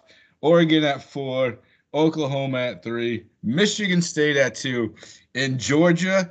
Your next national championship, thanks to the Atlanta Braves break, breaking the curse. Trevor, you go. I'm gonna. I'm just finishing up mine, but you can go for next. All right, I'm going Auburn tenth. I'll give Matt credit, man. I kind of shat on Auburn at the beginning of the year, but they're six and two. They look kind of good, so. I'll Hey, you give- know what? We gotta stop there. No wonder why Trevor shits on the Big Ten because he is an SEC lover. There it What is. are you talking about? I, I just said I shat on Auburn to start the year. I have they're six. Yeah, now they're in your top ten, boss. Yeah, they're ten. I have them ten. So I'm, I'm not putting Wake Forest on the top ten. I'm sorry. Sam like Hartman's a good story, but I'll take if you put Auburn six to two against Wake Forest eight, you know they would win by 40 points. So anyways, Probably true. okay. So number nine, Fighting Irish. They're on the right track. I like what they're where they're headed right now. Eighth, Michigan Wolverines. Slightly slight dip, but they still have a lot to play for. So ahead of them though, like always, right? Ohio State Buckeyes seven. So I had to get that shot in there. Sixth ranked Oregon Ducks, the pride of the Pac-12, baby. Woo woo. Uh, Bama's fifth, and you guys got to flip out on me, but you know this is my criteria. I'm like a fake AP voter. I'm not gonna punish the team for for winning. So I've got four undefeated teams in my top four right now. I've got Michigan State fourth, OU third, even though I said Cincinnati's overrated, they're second, and number one Georgia. So, shake your head, haters. Shake your head. AP looking for a voter. I'm right here. I, I can follow your criteria. Let's go. All right, you want to throw your shot in? Here's my top ten. Notre Dame's number ten. Uh, they're back in the top ten. Number nine, better team than Notre Dame. Wake Forest, undefeated, playing a lot better. That had to get that shot in, Trevor, after you just disrespected Ohio State. Um, number eight, I have Cincinnati down to eight. Uh, a clear as day that they're not going to get in and they're not going to play anybody the rest of the season. And I, I, as much as I think that like the Notre Dame win's impressive, I just think that they've been kind of up and down against mediocre teams in their conference. Number seven, I have Oklahoma. I don't care that they're undefeated. They've looked like shit against a lot of their conference uh, opponents. Their best win is five and three Kansas, and I think everybody that's in front of them has had a much better season and resume. Number six, I have um, Michigan.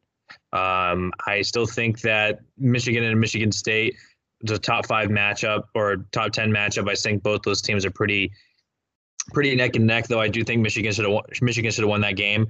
I have Alabama at number five. Um, I do think that they're a very very good team, but I do think that the Texas A&M loss is still something that should be penalized more. And I don't think Texas A&M is very good. Nor do I think that they're. Um, I don't know. I've had, I feel like they've also had a few close ones too. Um, I think them and Ohio State are pretty inter- interchangeable. So I have Ohio State at four um, for now. Um, but you know, like I said, Alabama, Ohio State, I think they're interchangeable at four and five. And then my top three, I have Oregon at three. I get it. They beat Ohio State, so until they lose again, they're going to stay in front of the Buckeyes. I think that's the way it's going to go. I think that's going to be, you know, kind of a annoying fly that's going to be in Ohio State's face the rest of the season. Um, I have Michigan State at two, just because they're undefeated in the Big Ten, and I still think the Big Ten is pro- them and SEC are the two best conferences, and then Georgia's in a, another class above everybody else at number one. So, like I said, I I think you know based off the rankings, I think Oklahoma has so much potential to move up, but I just haven't been impressed with them. That's why I have them at seven. I still think Michigan has beaten teams that they're supposed to beat, and then they they actually put up a fight against a good ranked team, which they should have won, obviously. But Oklahoma, man, figure it the fuck out. For the love of God. All right, who wants to go first with their Heisman rankings? We'll do a do like a top three for Heisman rankings. I don't know how many you guys got, but yeah, no, I do have a top three actually, and I have a dark I have a dark horse too. So number three, I'll start with a dark horse. not gonna win, but if they weren't defeated, I'd feel better about it. But Kenny Pickett, uh, he's balling out at Pitt. I know they just lost to Miami, but he went off in that game, 500 yards. He's got 28 touchdowns, three interceptions. They've had a pretty solid year, other than two crappy, weird losses. But that guy, he's looking like you know we were talking about what we were talking about your boy Spencer Rattler at the beginning of the year, Sam Howell at the beginning of the year being the top two picks. I think Kenny Pickett is going to be the first quarterback taken next year in the draft. I don't know if he's to be top five player, but I think he's going to be the one to go first. He's impressed me this year a lot. Seriously, he has an NFL caliber arm. Um, he's a dark horse. He won't win, but I've been impressed by him.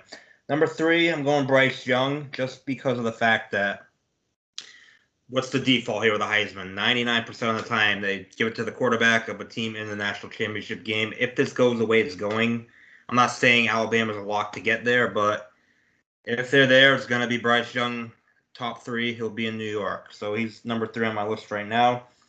I'm going Matt Corral number two. I just like the way he's lit it up. Although it might not stay there because if he can't if he can't play next weekend going forward, he's gonna fall out of the top three. But I'll put him there for now, top three.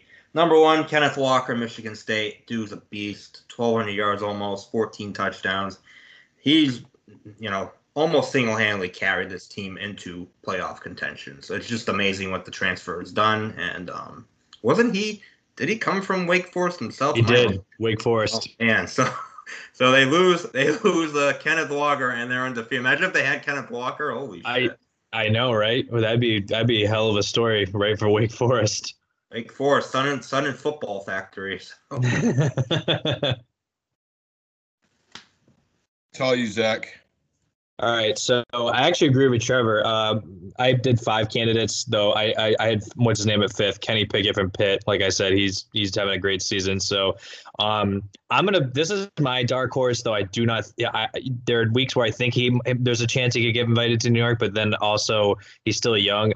I think TreVeyon Henderson from Ohio State needs to get some looks just because the amount of touchdowns he's scored this year. I know he doesn't have the amount of yards as Kenneth Walker, but I mean, he's closing in on breaking Maurice Clarett's freshman record already, and we have four games left in the season. So, um, you know, statistically, you could probably look at uh, the quarterback for Liberty as well. Uh, probably throw him in there as well. I interchangeable. What's his name again? I Malik, forgot. Something. Yeah, Malik Willis is, a, is a, I can't yeah, remember. Malik Willis. Yeah. yeah. I was just looking him up actually. Yeah, yeah. so I, I I think those three would probably be the like the dark horses and everything like that. I mean, Henderson started off slow against Penn State, but I mean, still like the guy puts up a lot of touchdowns. So, like I said, I, I think they're still a long shot, obviously. And I will say this: so Kenneth Walker is. I'm going to jump to number one. Kenneth Walker is my number one, and the reason why I'm jumping to number one is that I think he's number one for now, but I think what's going to have to happen is Michigan State's going to have to be in the thick of it. Like they're going to have to beat Ohio State, and then they're going to have to probably win out and get to the Big Ten championship in order for Kenneth Walker to have a legitimate shot at winning the Heisman. And unfortunately, it's kind of turned into this quarterback contest. But like Kenneth Walker did have his Heisman moment last week. I mean, five touchdowns against a top 10 team. I mean, you could definitely argue that, but like they're so difficult on positions outside the quarterback that I, I just think that if Michigan State falls off and loses like one or two more games, then you know I think Walker gets invited. Um, but I still think the two quarterbacks between C.J. Stroud and um, Bryce Young will probably be the two guys that have the highest odds just because of the position. And it really depends on where the teams finish, obviously. Um, and I still think you know Stroud, in my opinion, needs to have his moment, but Kenneth Walker is definitely number one because statistically and the way he played against Michigan last week, I, I mean, there's no question. I think he's the fa- he should be the favorite right now.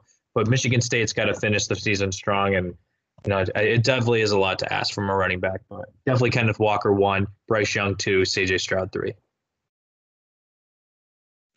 Is it my turn now? I'm just, yep. Yeah, I'm just thinking it's kind of funny because like we're looking at, it's weird though. We're looking at like how dominant Georgia is as a team right now, and like, would they even have a player in the top ten rankings of, the- of the Heisman watch right now? I don't think that's a bad thing though. I mean, I think it's true. more That's about true. They're overall just a good team. Yeah. All right. Well, I know you're gonna So I think my- my say doc- your boy, the former the former BC quarterback Anthony Brown from Oregon. Oh wow, what a pick, Matt. Anthony Brown. Damn. Oh my god. I think uh, I think a dark horse is Matt Corral. Um, obviously, if he can't play this week, that's going to be a Oh, yeah. negative for him. But um, I mean, I don't think he's actually going to win it. Um, I do think I have Pickett as number three. The one reason I don't have him in my top two was I, again, I don't feel like Michigan State should have won that game, and I think they're they're going to be solved before the season's over. And again, you know how it is. If they lose one game, they'll probably be out of the playoff. I don't know. I just, I don't know. Fuck Michigan State. That's how I feel. My top two, my top two right now. Um, I do think Bryce Young, number one. He's got 26 touchdowns, three interceptions, 2,400 yards. I will say though, C.J. Stroud, for as much shit as we give him, I do think you could almost say he's not a not a one B, but I will give him a one C right now because Yeah. he's got 23 touchdowns, three picks, 2,200 yards, and that's with missing a game, correct? Right. So I mean, he's not far off from Bryce Young's stats. And I mean, if Ohio State wins out, I mean, how do you? It's just it's gonna be tough. I think it's a two horse race here. You could give me either or. Fuck both of them though. I mean, Bryce Young will probably win because unfortunately, everybody loves the SEC, and that's just how life is. Trevor's accepted it. Me and Zach haven't yet. I'm never gonna accept it. I'll argue till I'll I'll be arguing when I'm in the grave. I will say though for sure, I do think Young, Stroud, and Pickett are probably the top three players in college football right now. That's gonna be like uh, John Connor out there fighting the machines, and he'd be like living in the ghetto, fighting the machines of the SEC, like throwing rocks at the big spaceships that are our SEC overlords. Well, if this was if this was like the 50s and the 60s, I think Kenneth Walker would be running away with this thing. Because remember, Paul Hornung from Notre Dame won Yeah. the Heisman when they won. Notre Dame won like two games in one year, and it's the award has changed so much over the years. It's gone from the best player to who's the quarterback that has the Heisman moment on a team that's going to play in the national championship. That's literally what the award's turned into. Yeah, that's all it is. It's the- It's the better quarterback on the, the national title team uh, matchup. So Right. All right, let's uh Zach, you're uh, you're going to be in charge of reading off the uh the games. Let's get into this because I really want to hear Trevor. I, I, I was gonna say I thought it was Christmas time. no, let's get let these let's get these games going, and then we'll see. Then I really want to hear Trevor's Christmas. I'll be song. ready. Don't you worry. I'll be ready for that. The Bah Humbug coming up. I was gonna say I was about to give me a second and get the Christmas music going over here. I was gonna I was listening to rocking around the Christmas tree while Trevor goes off on his rant. Oh yeah, all right. So first game, this is actually tomorrow night. Uh, it's Georgia State at Louisiana. Uh, Louisiana's favored my uh, minus eleven. Um, yeah, so interesting how Clay Helton, we just talked about USC, he ran Right. this week. So I guess good for him for getting a job in uh I mean, I was gonna say this bad economy, but there's jobs everywhere, but anyways. Um so I just like what Louisiana's doing, solid stability with Billy Napier. I don't think he'll be there much longer. I think he's gonna get a job at a higher ranking school next year, whether it's Texas Tech, uh, TCU, somewhere else. But um what's the spread on this, Zach? I'm sorry. Uh, minus eleven. So Louisiana's favorite, right? Yeah, Louisiana's I think favorite. Yep. I think they cover by 20. I'm sorry, boss. Fuck you. So anyways. All right, Trevor, who do you got? I just said it before you cut me off with your stupid Christmas music music on November 3rd. Um, Louisiana by 20. Uh, I'm with you, Georgia State. Good luck with Clay Helton, uh, your garbage coach who you think is going to be good. Give me Louisiana by 17. I think it's going to be an easy victory for them. A nice little Thursday night game for Louisiana to show off on national TV. Yeah, I'm going Louisiana as well. There's no reason for me to pick Georgia State. I mean, uh, I I think Louisiana wins by two or three touchdowns. So I'll I'll go with 17, like Matt said. They'll definitely cover. All right, next one. Back to the good old days. Big noon kickoff. Ohio State at Nebraska. Oh, boy. Ohio State's favored minus it's minus 15. So I'm going to go first here. What did you say, 15? 15, yep. I think Ohio State's going to cover this easily. I don't see them coming out slow like they did again last week. I'll say if Nebraska, I don't know, if Nebraska maybe had a night game, I'd be a little more willing to give Nebraska a chance. I mean, I kind of feel like they've, uh, so to speak, shot their load already this week, and I mean they they keep coming up short game after game. Again, like we all remember what happened against against Michigan. Give me Ohio State by 28. I think they reassert their dominance in the Big Ten. By 20 or 20 or 28. 28.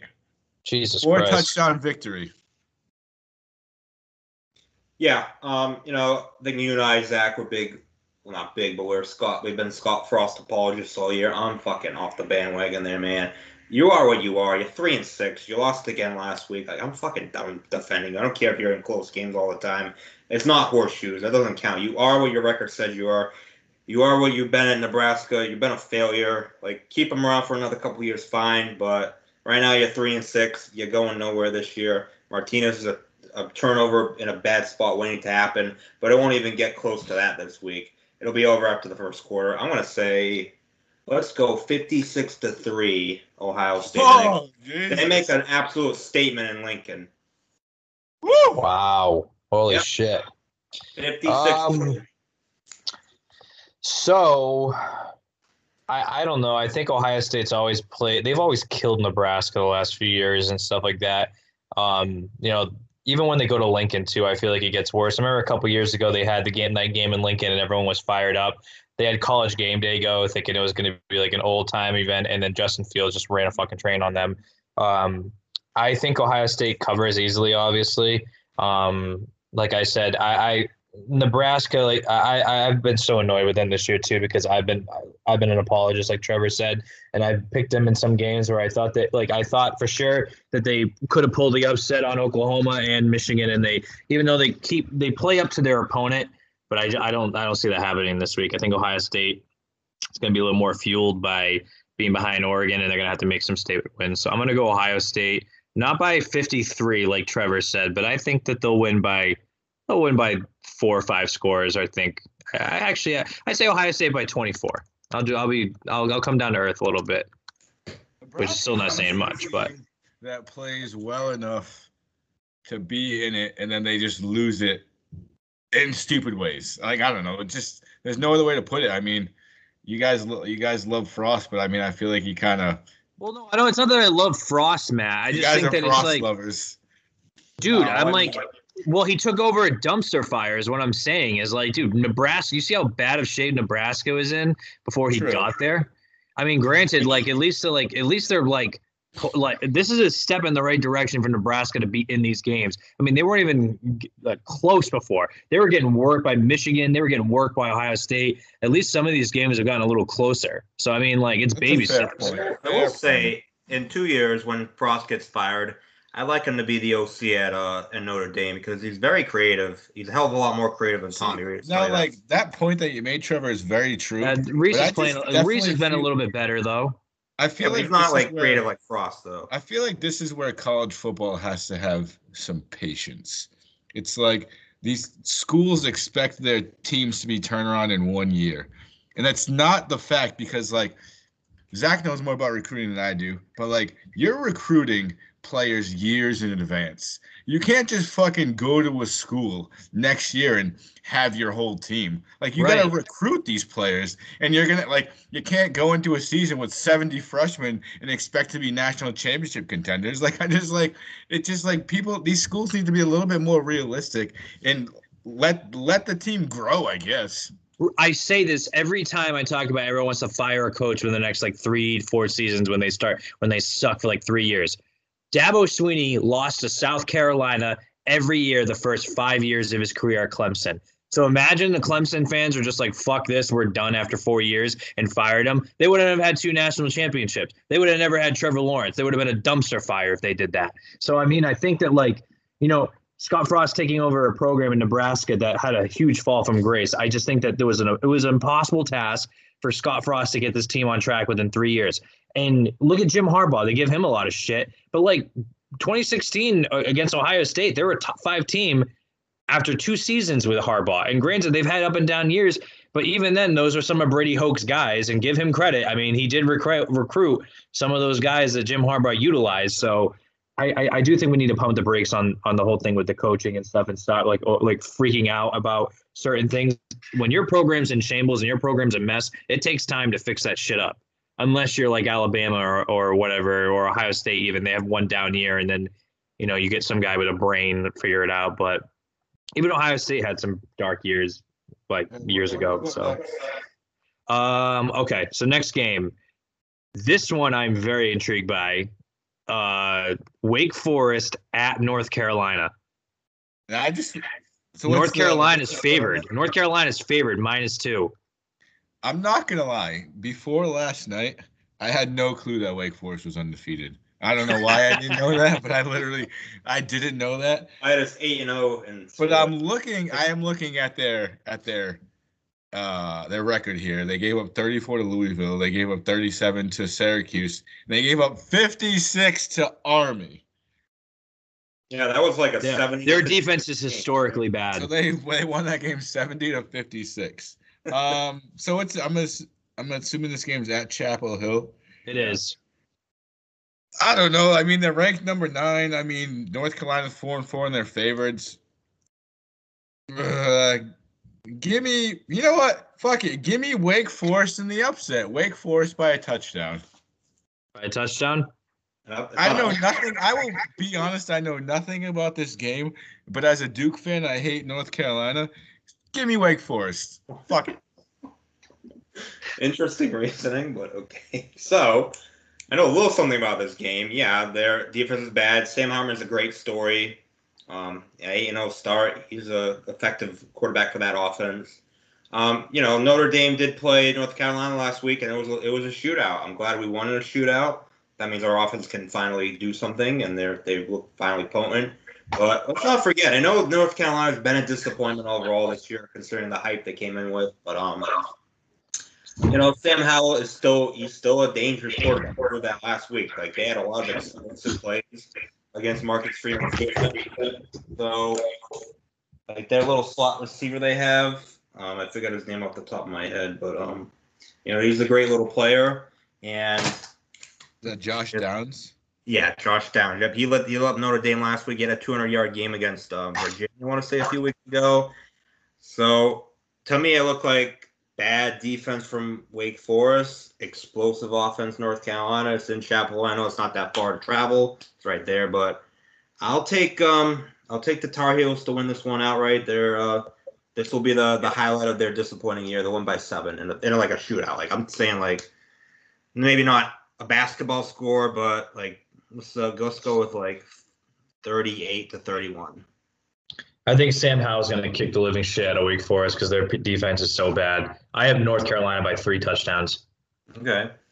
I just think Wake Forest is a good story and all that, obviously, with a quarterback, but their defense is so fucking bad. And we're talking they're going up against a quarterback that might be a, that was started the year as maybe a, a the lottery pick. So I don't know. I think Sam Howell gets back on track, and I think they get the spotlight back on him this week, and I think that he's going to tear them apart. So I got North Carolina by 21. Yeah, people In all forget how you know he's not he's In not all top fairness, North Carolina's defense allows more points per game than Wake Forest does. So I'm just saying.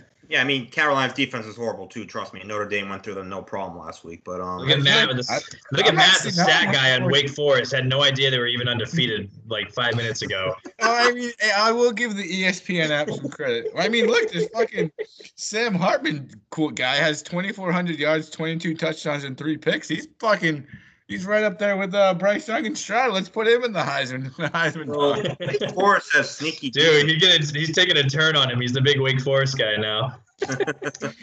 Give me Wake Forest. I mean, honestly, a school that gives up 56 to Army to Army. I mean, they're, I mean, they're gonna lose eventually. BC will take them down at the end of the season. oh boy. All right, what do we got next? Okay, so next game we have, um, let me see, looking at right here. Liberty at Ole Miss. Ole Miss favorite minus 10. Right, so I'm I'm torn on this one, right? If Matt Corral plays, you know, I don't know his status. I know he didn't practice this week yet, so that doesn't look good. But if he plays, I'm going. I'm going uh, Ole Miss. But if he doesn't play, you know, we talked about Malik Willis having a hell of a year. We forget this is the Hugh Freeze revenge game, right? It's going Ole Miss, his old team that gave him the shit can and boot. Rightfully so. I mean, the guy's a scumbag. He, he deserved to get fired. But um, I'm just going with. I guess I'll have to. Can we do a conditional pick? Like, if Corral plays, I'm going Ole Miss. If he doesn't, I'm You going. gotta put your fucking nuts on the table and make a pick, Trevor. Can't always put my nuts on the table, man. I gotta save some dignity here sometimes. Fine, I'll go. I'll go Liberty. Either way, fine. The Hugh Freeze Revenge Bowl. Wow. Hugh- Wow. Let's, let's go Liberty. Let's go Liberty. So let, us just. I'm just looking at Liberty, and they are coming off a. They beat a top ten team last week. I don't know if you guys know that. They beat UMass Amherst 62 to 17. So they're coming off a big Top ten. big- what? Not even in uh. Western Mass. Uh, weren't, they like a top 10 weren't they like a top 10 party school at one point, I think? I mean, the I mean, they probably dope. still are. That's the only thing they They're a top besides- ten team in Berkshire County. That's what they are. yeah, something. I mean, they're not even. I mean, I don't know. Probably the Let's get, Dartmouth uh, Indians. get Mass Live on the phone to see the top ten. Could the, Dartmouth, could the Dartmouth Indians beat them? I don't know. Um, give me, woo, you know what? Give me Ole Miss. Give me Ole Miss by 17. I know it's a home game. Liberty's traveling there. They're a good little story. They're still Liberty. I mean, I do think Lane Kiffin's building something at Ole Miss. Give me Ole Miss. I think Ole Miss covers. I got really nothing else to say, and I don't think Ole Miss is that good either. But I, I, I have a hard time believing a school like Liberty is going to go into an SEC school and win. So Oh, All right, there we go. so- So you're saying there's New SEC all the time, and will you're like, oh, Alabama. They're not going to be an What's SEC team. what's that? You literally Yes. contradicting yourself. You're like, oh, the SEC is so overrated, but I don't see Liberty going to beat an SEC team. Yeah, we're talking about Liberty here. We're not talking about the Big Ten or the Big Twelve or anything like that. That's what I'm saying. Liberty I who just think that beat Coastal Carolina last year, who beat undefeated BYU. Just saying. okay, and then UMass will beat Mississippi State like four years ago. So does that make UMass eligible for the SEC? Yes, bring them in. Bring them in with Texas. So. Okay.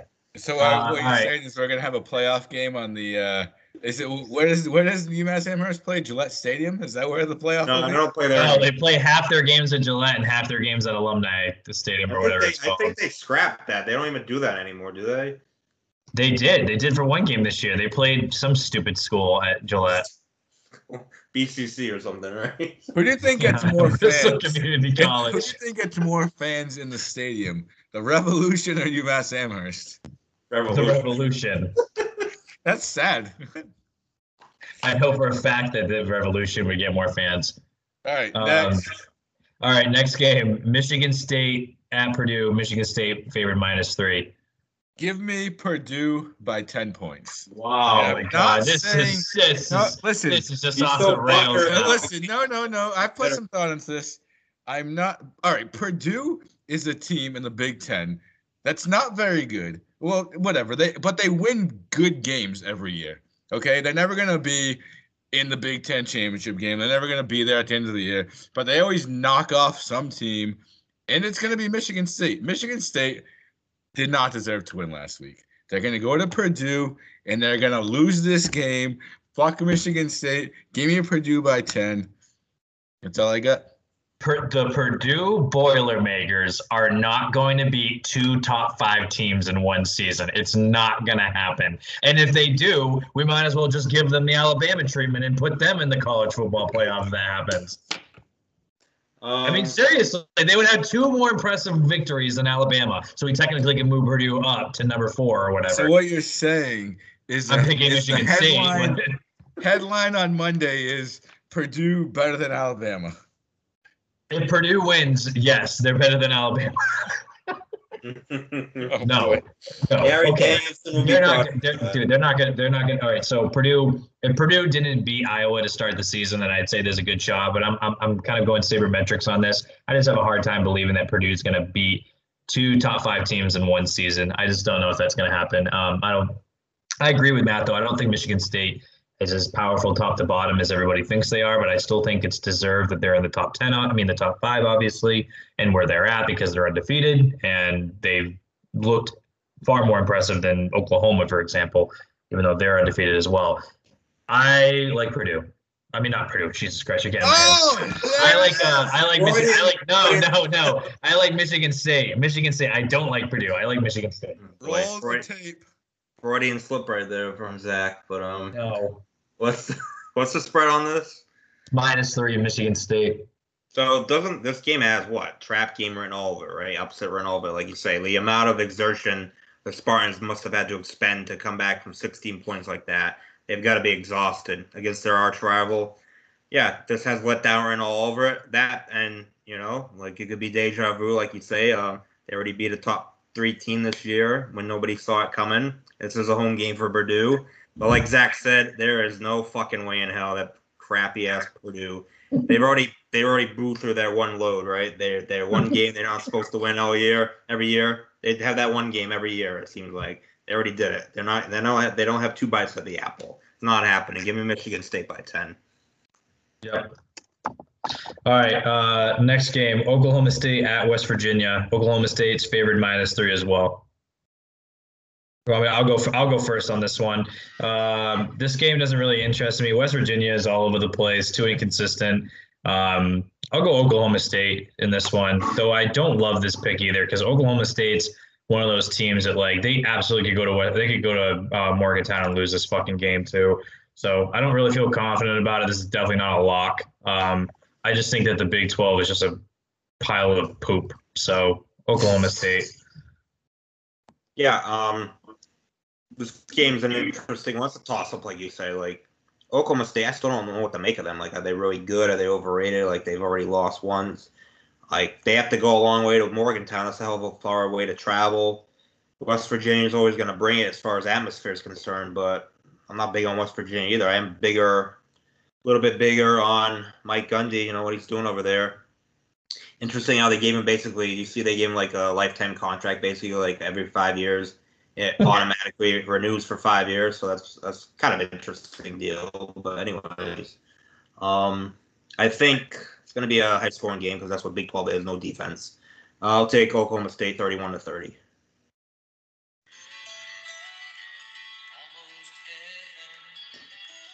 You're taking you're taking the Mountaineers. All right, give me West Virginia by 10. They're coming off of a good win against uh, uh, Iowa State.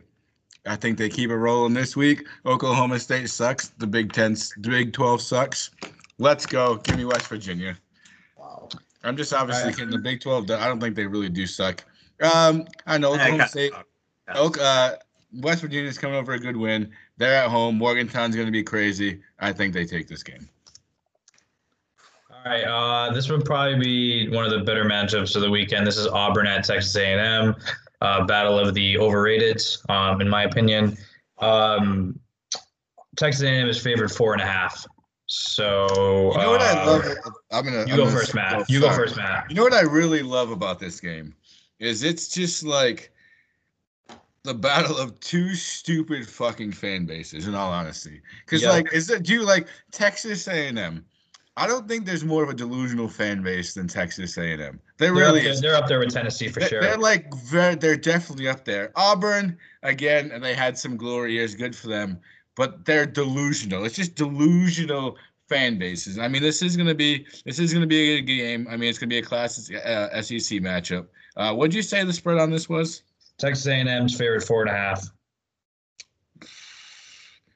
I know I said at the beginning of the year that Auburn, I thought they were going to be a decent team this year. Give me Auburn by a touchdown. Texas A&M, fuck you guys, fuck your whole squad. And honestly, I just hope I hope Texas A&M keeps losing because that will just make the loss, the win against Alabama even worse, and that'll look worse for Alabama.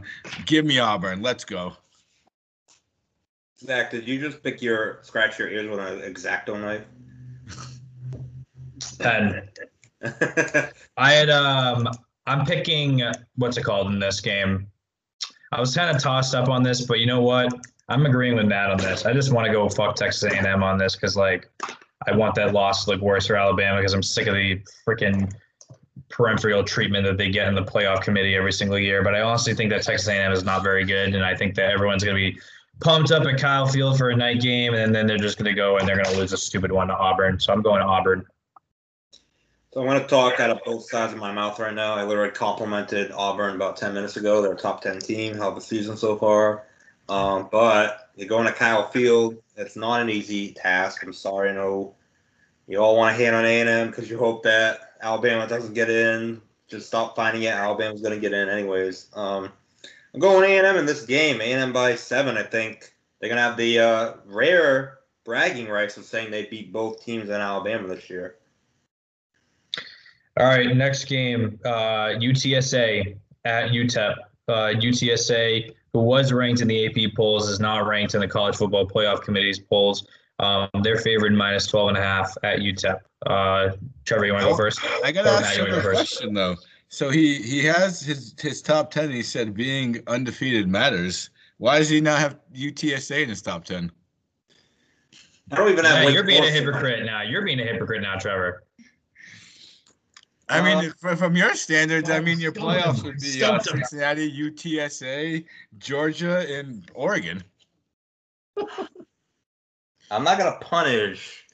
I said I'm not gonna punish teams already up there who don't lose, right? I'm not gonna reward these teams who, uh, you know, are just fluffing up their records, like Wake Forest beating uh, Army 70-56. So, that being said, I guess I should have what UTSA against Wake Forest in the in the uh, Orange Bowl coming up, right? So yes, uh, yeah. Or no, you could have Georgia, UTSA, Wake Forest, and Cincinnati in the college football playoff.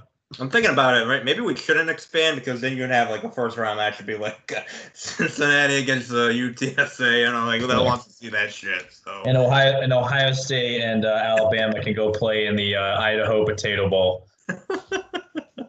so um, yeah, this game, it's a sneaky good game, right? This got moved to prime time. It's gonna be on ESPN two this week weekend, and um, got an eight zero team and six and zero team, right? A six and two team, UTEP, right? So, you know, that's a good atmosphere, right? The um, the Sun Bowl, right? Every year, it's a good game. It's a good, uh, it's a good stadium down there. A lot of history. So, I think that atmosphere will be pretty intense for uh, you know, non uh, power power five school matchup. So this is actually they said it's like the uh, the matchup of the week because like two bet teams are the top two, like combining the records. You know what I'm saying? Maybe you don't know what I'm saying. But. Jump over there. Give us your pick, boss. What are you you're, you're spending on a game you probably have nothing. No, I'm running out of gas over there. Trevor, Trevor just loves the Sun Bowl. That's what it is. I love the Sun Bowl. yeah, give me UTEP to win. What's the spread? Not that it matters. What's the spread? Uh, 12 and a half. Yeah, uh, UTSA. Uh, UTEP by three. Zach, you go. I think UTSA is going to be so pissed that they're not ranked by the committee, and I think they're going to come out in this primetime game on ESPN, the Ocho or whatever it's on, and I'm just joking. I'm just joking. ESPN too. Um, and no, I think that they're they're undefeated. Obviously, I think uh, they're going to be. They're probably pissed off that they didn't get ranked at all. Not even like 25, and they see a school like Mississippi State and uh, San Diego State that's in there, and they're not there. Obviously, they feel a little disrespected. So they might come out on uh, ESPN two and win a big one. So I'm going. I'm going to UTS uh, UTSA. Give me UTSA, and my grader. Uh, I I do think they'll they'll uh, they'll mm, like give me them by 14. I mean, it is kind of bullshit that they're not even in the top 25 at all. So I mean, right. I'm assuming they'll be a little pissed off by that. I got a hot take for the weekend. There will be two top four teams that lose this weekend. No, Michigan wait, State. you didn't let me do the introduction yet. All right, go for it. What is- so I so we saved the best for last because Matt so wants to talk about this. We added this game in there. Oregon at Washington. So go ahead. So Matt, here, there's going to be two top four teams that lose: Michigan State to Purdue and Oregon to Washington. I don't think Washington is good. They're actually a terrible team. But Oregon is led by a quarterback that went to BC. All right, that's still never going to leave we'll my beat Ohio State. Okay, it, what I mean, it is what it is. Shit happens. I mean, whatever. what? All right, but like, but this is Michigan State lost get right? to his head. I'm a little worried about it right now. Time. This is this is what happened last time, right? We didn't even think about the packed uh, Oregon's game at all. And next thing you know, we wake up. No, wake no, up, no, no, that is not true. I picked Stanford. I picked Stanford in that game. I said this is the game that Oregon was going to lose. Trust me, I listened to the audio the other day because I keep replaying it back because I sound like fucking Nostradamus in that. I picked Stanford to beat Oregon that week. Give me Washington by three. Chaos will be ensued this weekend, and I cannot wait for the college football playoff ranking because they're not going to know what to do with themselves. This honestly might be the week that they try to put four SEC teams in the national championship and, and into the playoffs. Come on, Zach, you're laughing, but you wouldn't. Would it surprise you? I'm, la- I'm laughing because I honestly wouldn't be surprised if we woke like up the Tuesday. sad thing is, is you, I wouldn't be surprised. Uh, Texas A&M and Auburn could tie, and they'll both be in the uh, the playoffs next week. Uh, That's but I, I'm, being. I'm being serious. This is a 7:30 game at Washington. Sure, Oregon's had a couple of good. They've had they've looked good the last couple of games. They looked good against Colorado. They came back against UCLA. Oregon has had. I mean, uh, Washington has had such a bad year. This is going to be their one night game where I think they come out, and I think Oregon's going to lose.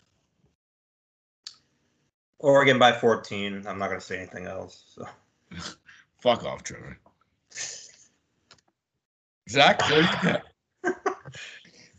You know what's funny is Zach wasn't even thinking about this, but now the notion of Oregon and Michigan State losing in the same weekend, he gets he's excited for it, or at least Oregon. I'm, I'm going out to dinner Saturday night, and I'm gonna save my energy and pour myself a nice cocktail at 10:30 to watch this game because I'm. I, if Oregon loses, uh, I honestly, because it will be great for Ohio State because they will have nothing else that's really in front of them. They they would basically control their destiny at this point because Oregon losing does absolutely nothing for Ohio State anymore because. I mean, granted, if like if they even if Ohio Ohio State, all they have to do really is win out, and they're in. If they lose, obviously they're done for. But yeah, So, good news for you, Zach. It's actually the 7:30 ABC game this week. Oh, so it's Like- 4:30 over there. That's the best you could fucking do. 7:30 prime time, Oregon and Washington. I feel like the That makes me, oh, so that makes me a little nervous now. I would have loved it if that was the uh, if we were over here. It was 10:30 and the East Coast is going to bed. That'd be classic Oregon. Um, fuck it, Washington. Yes, there it is. There it is. Trevor's so disgusted over there. I love it.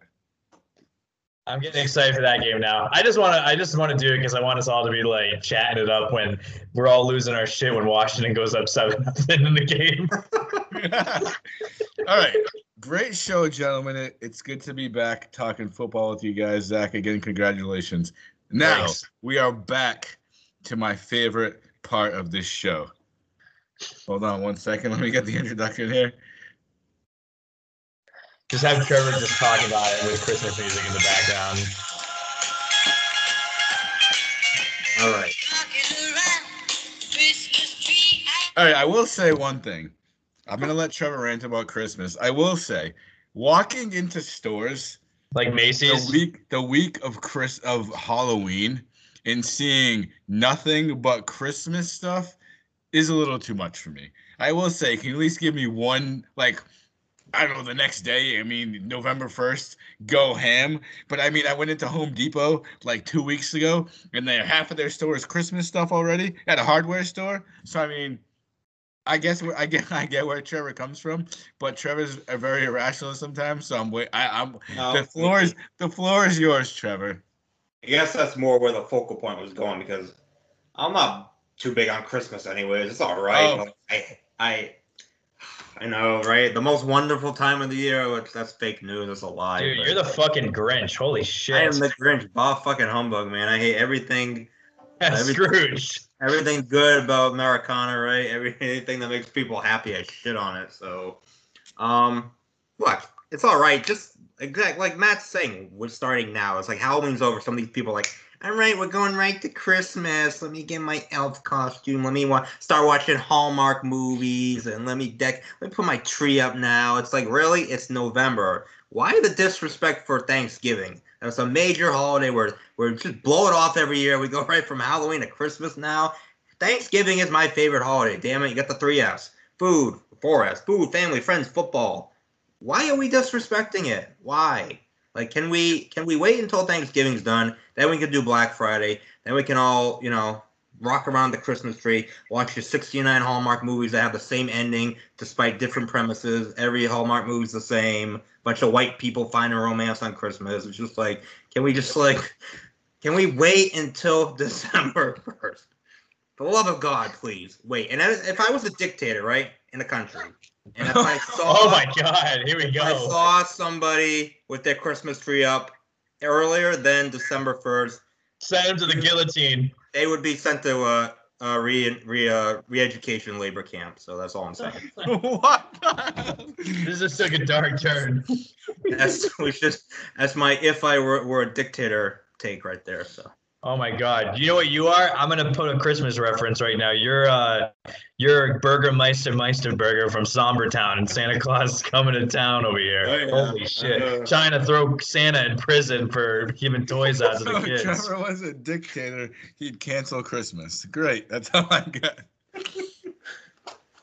I think I will. I will argue against this though. Um, I don't. I like. I want. So my fiance and I, we literally went into uh, Macy's to go get stuff for our first trip earlier this month, and the first week of October, there was Christmas shit all over Macy's. I agree. That's that's way too early. That's way too early. But I understand people like wanting to decorate their homes in November, not because they get excited for Christmas, but for me, for example, like when it comes to like Thanksgiving and all that stuff, I get so busy that weekend. Plus, I got Thanksgiving, then there's Black Friday, and I'm usually just completely burnt out from the day before. Then Saturday is the biggest college football day of the entire year, when it's rivalry weekend. And I don't want to spend that fucking Saturday decorating my house uh, with Christmas stuff. I don't want to do it. So I usually do it usually like the week before. I just put all my Christmas stuff up. That way it's in the house. And that way I don't have to worry about it any other weekend. And plus, I love Christmas a lot. So like I like having the decorations around the house because it's better than coming home to somberness and nothing when there's just like nothing around the house. So that's just my take on it. well, you would be in the gulag if I were the dictator. So you're lucky.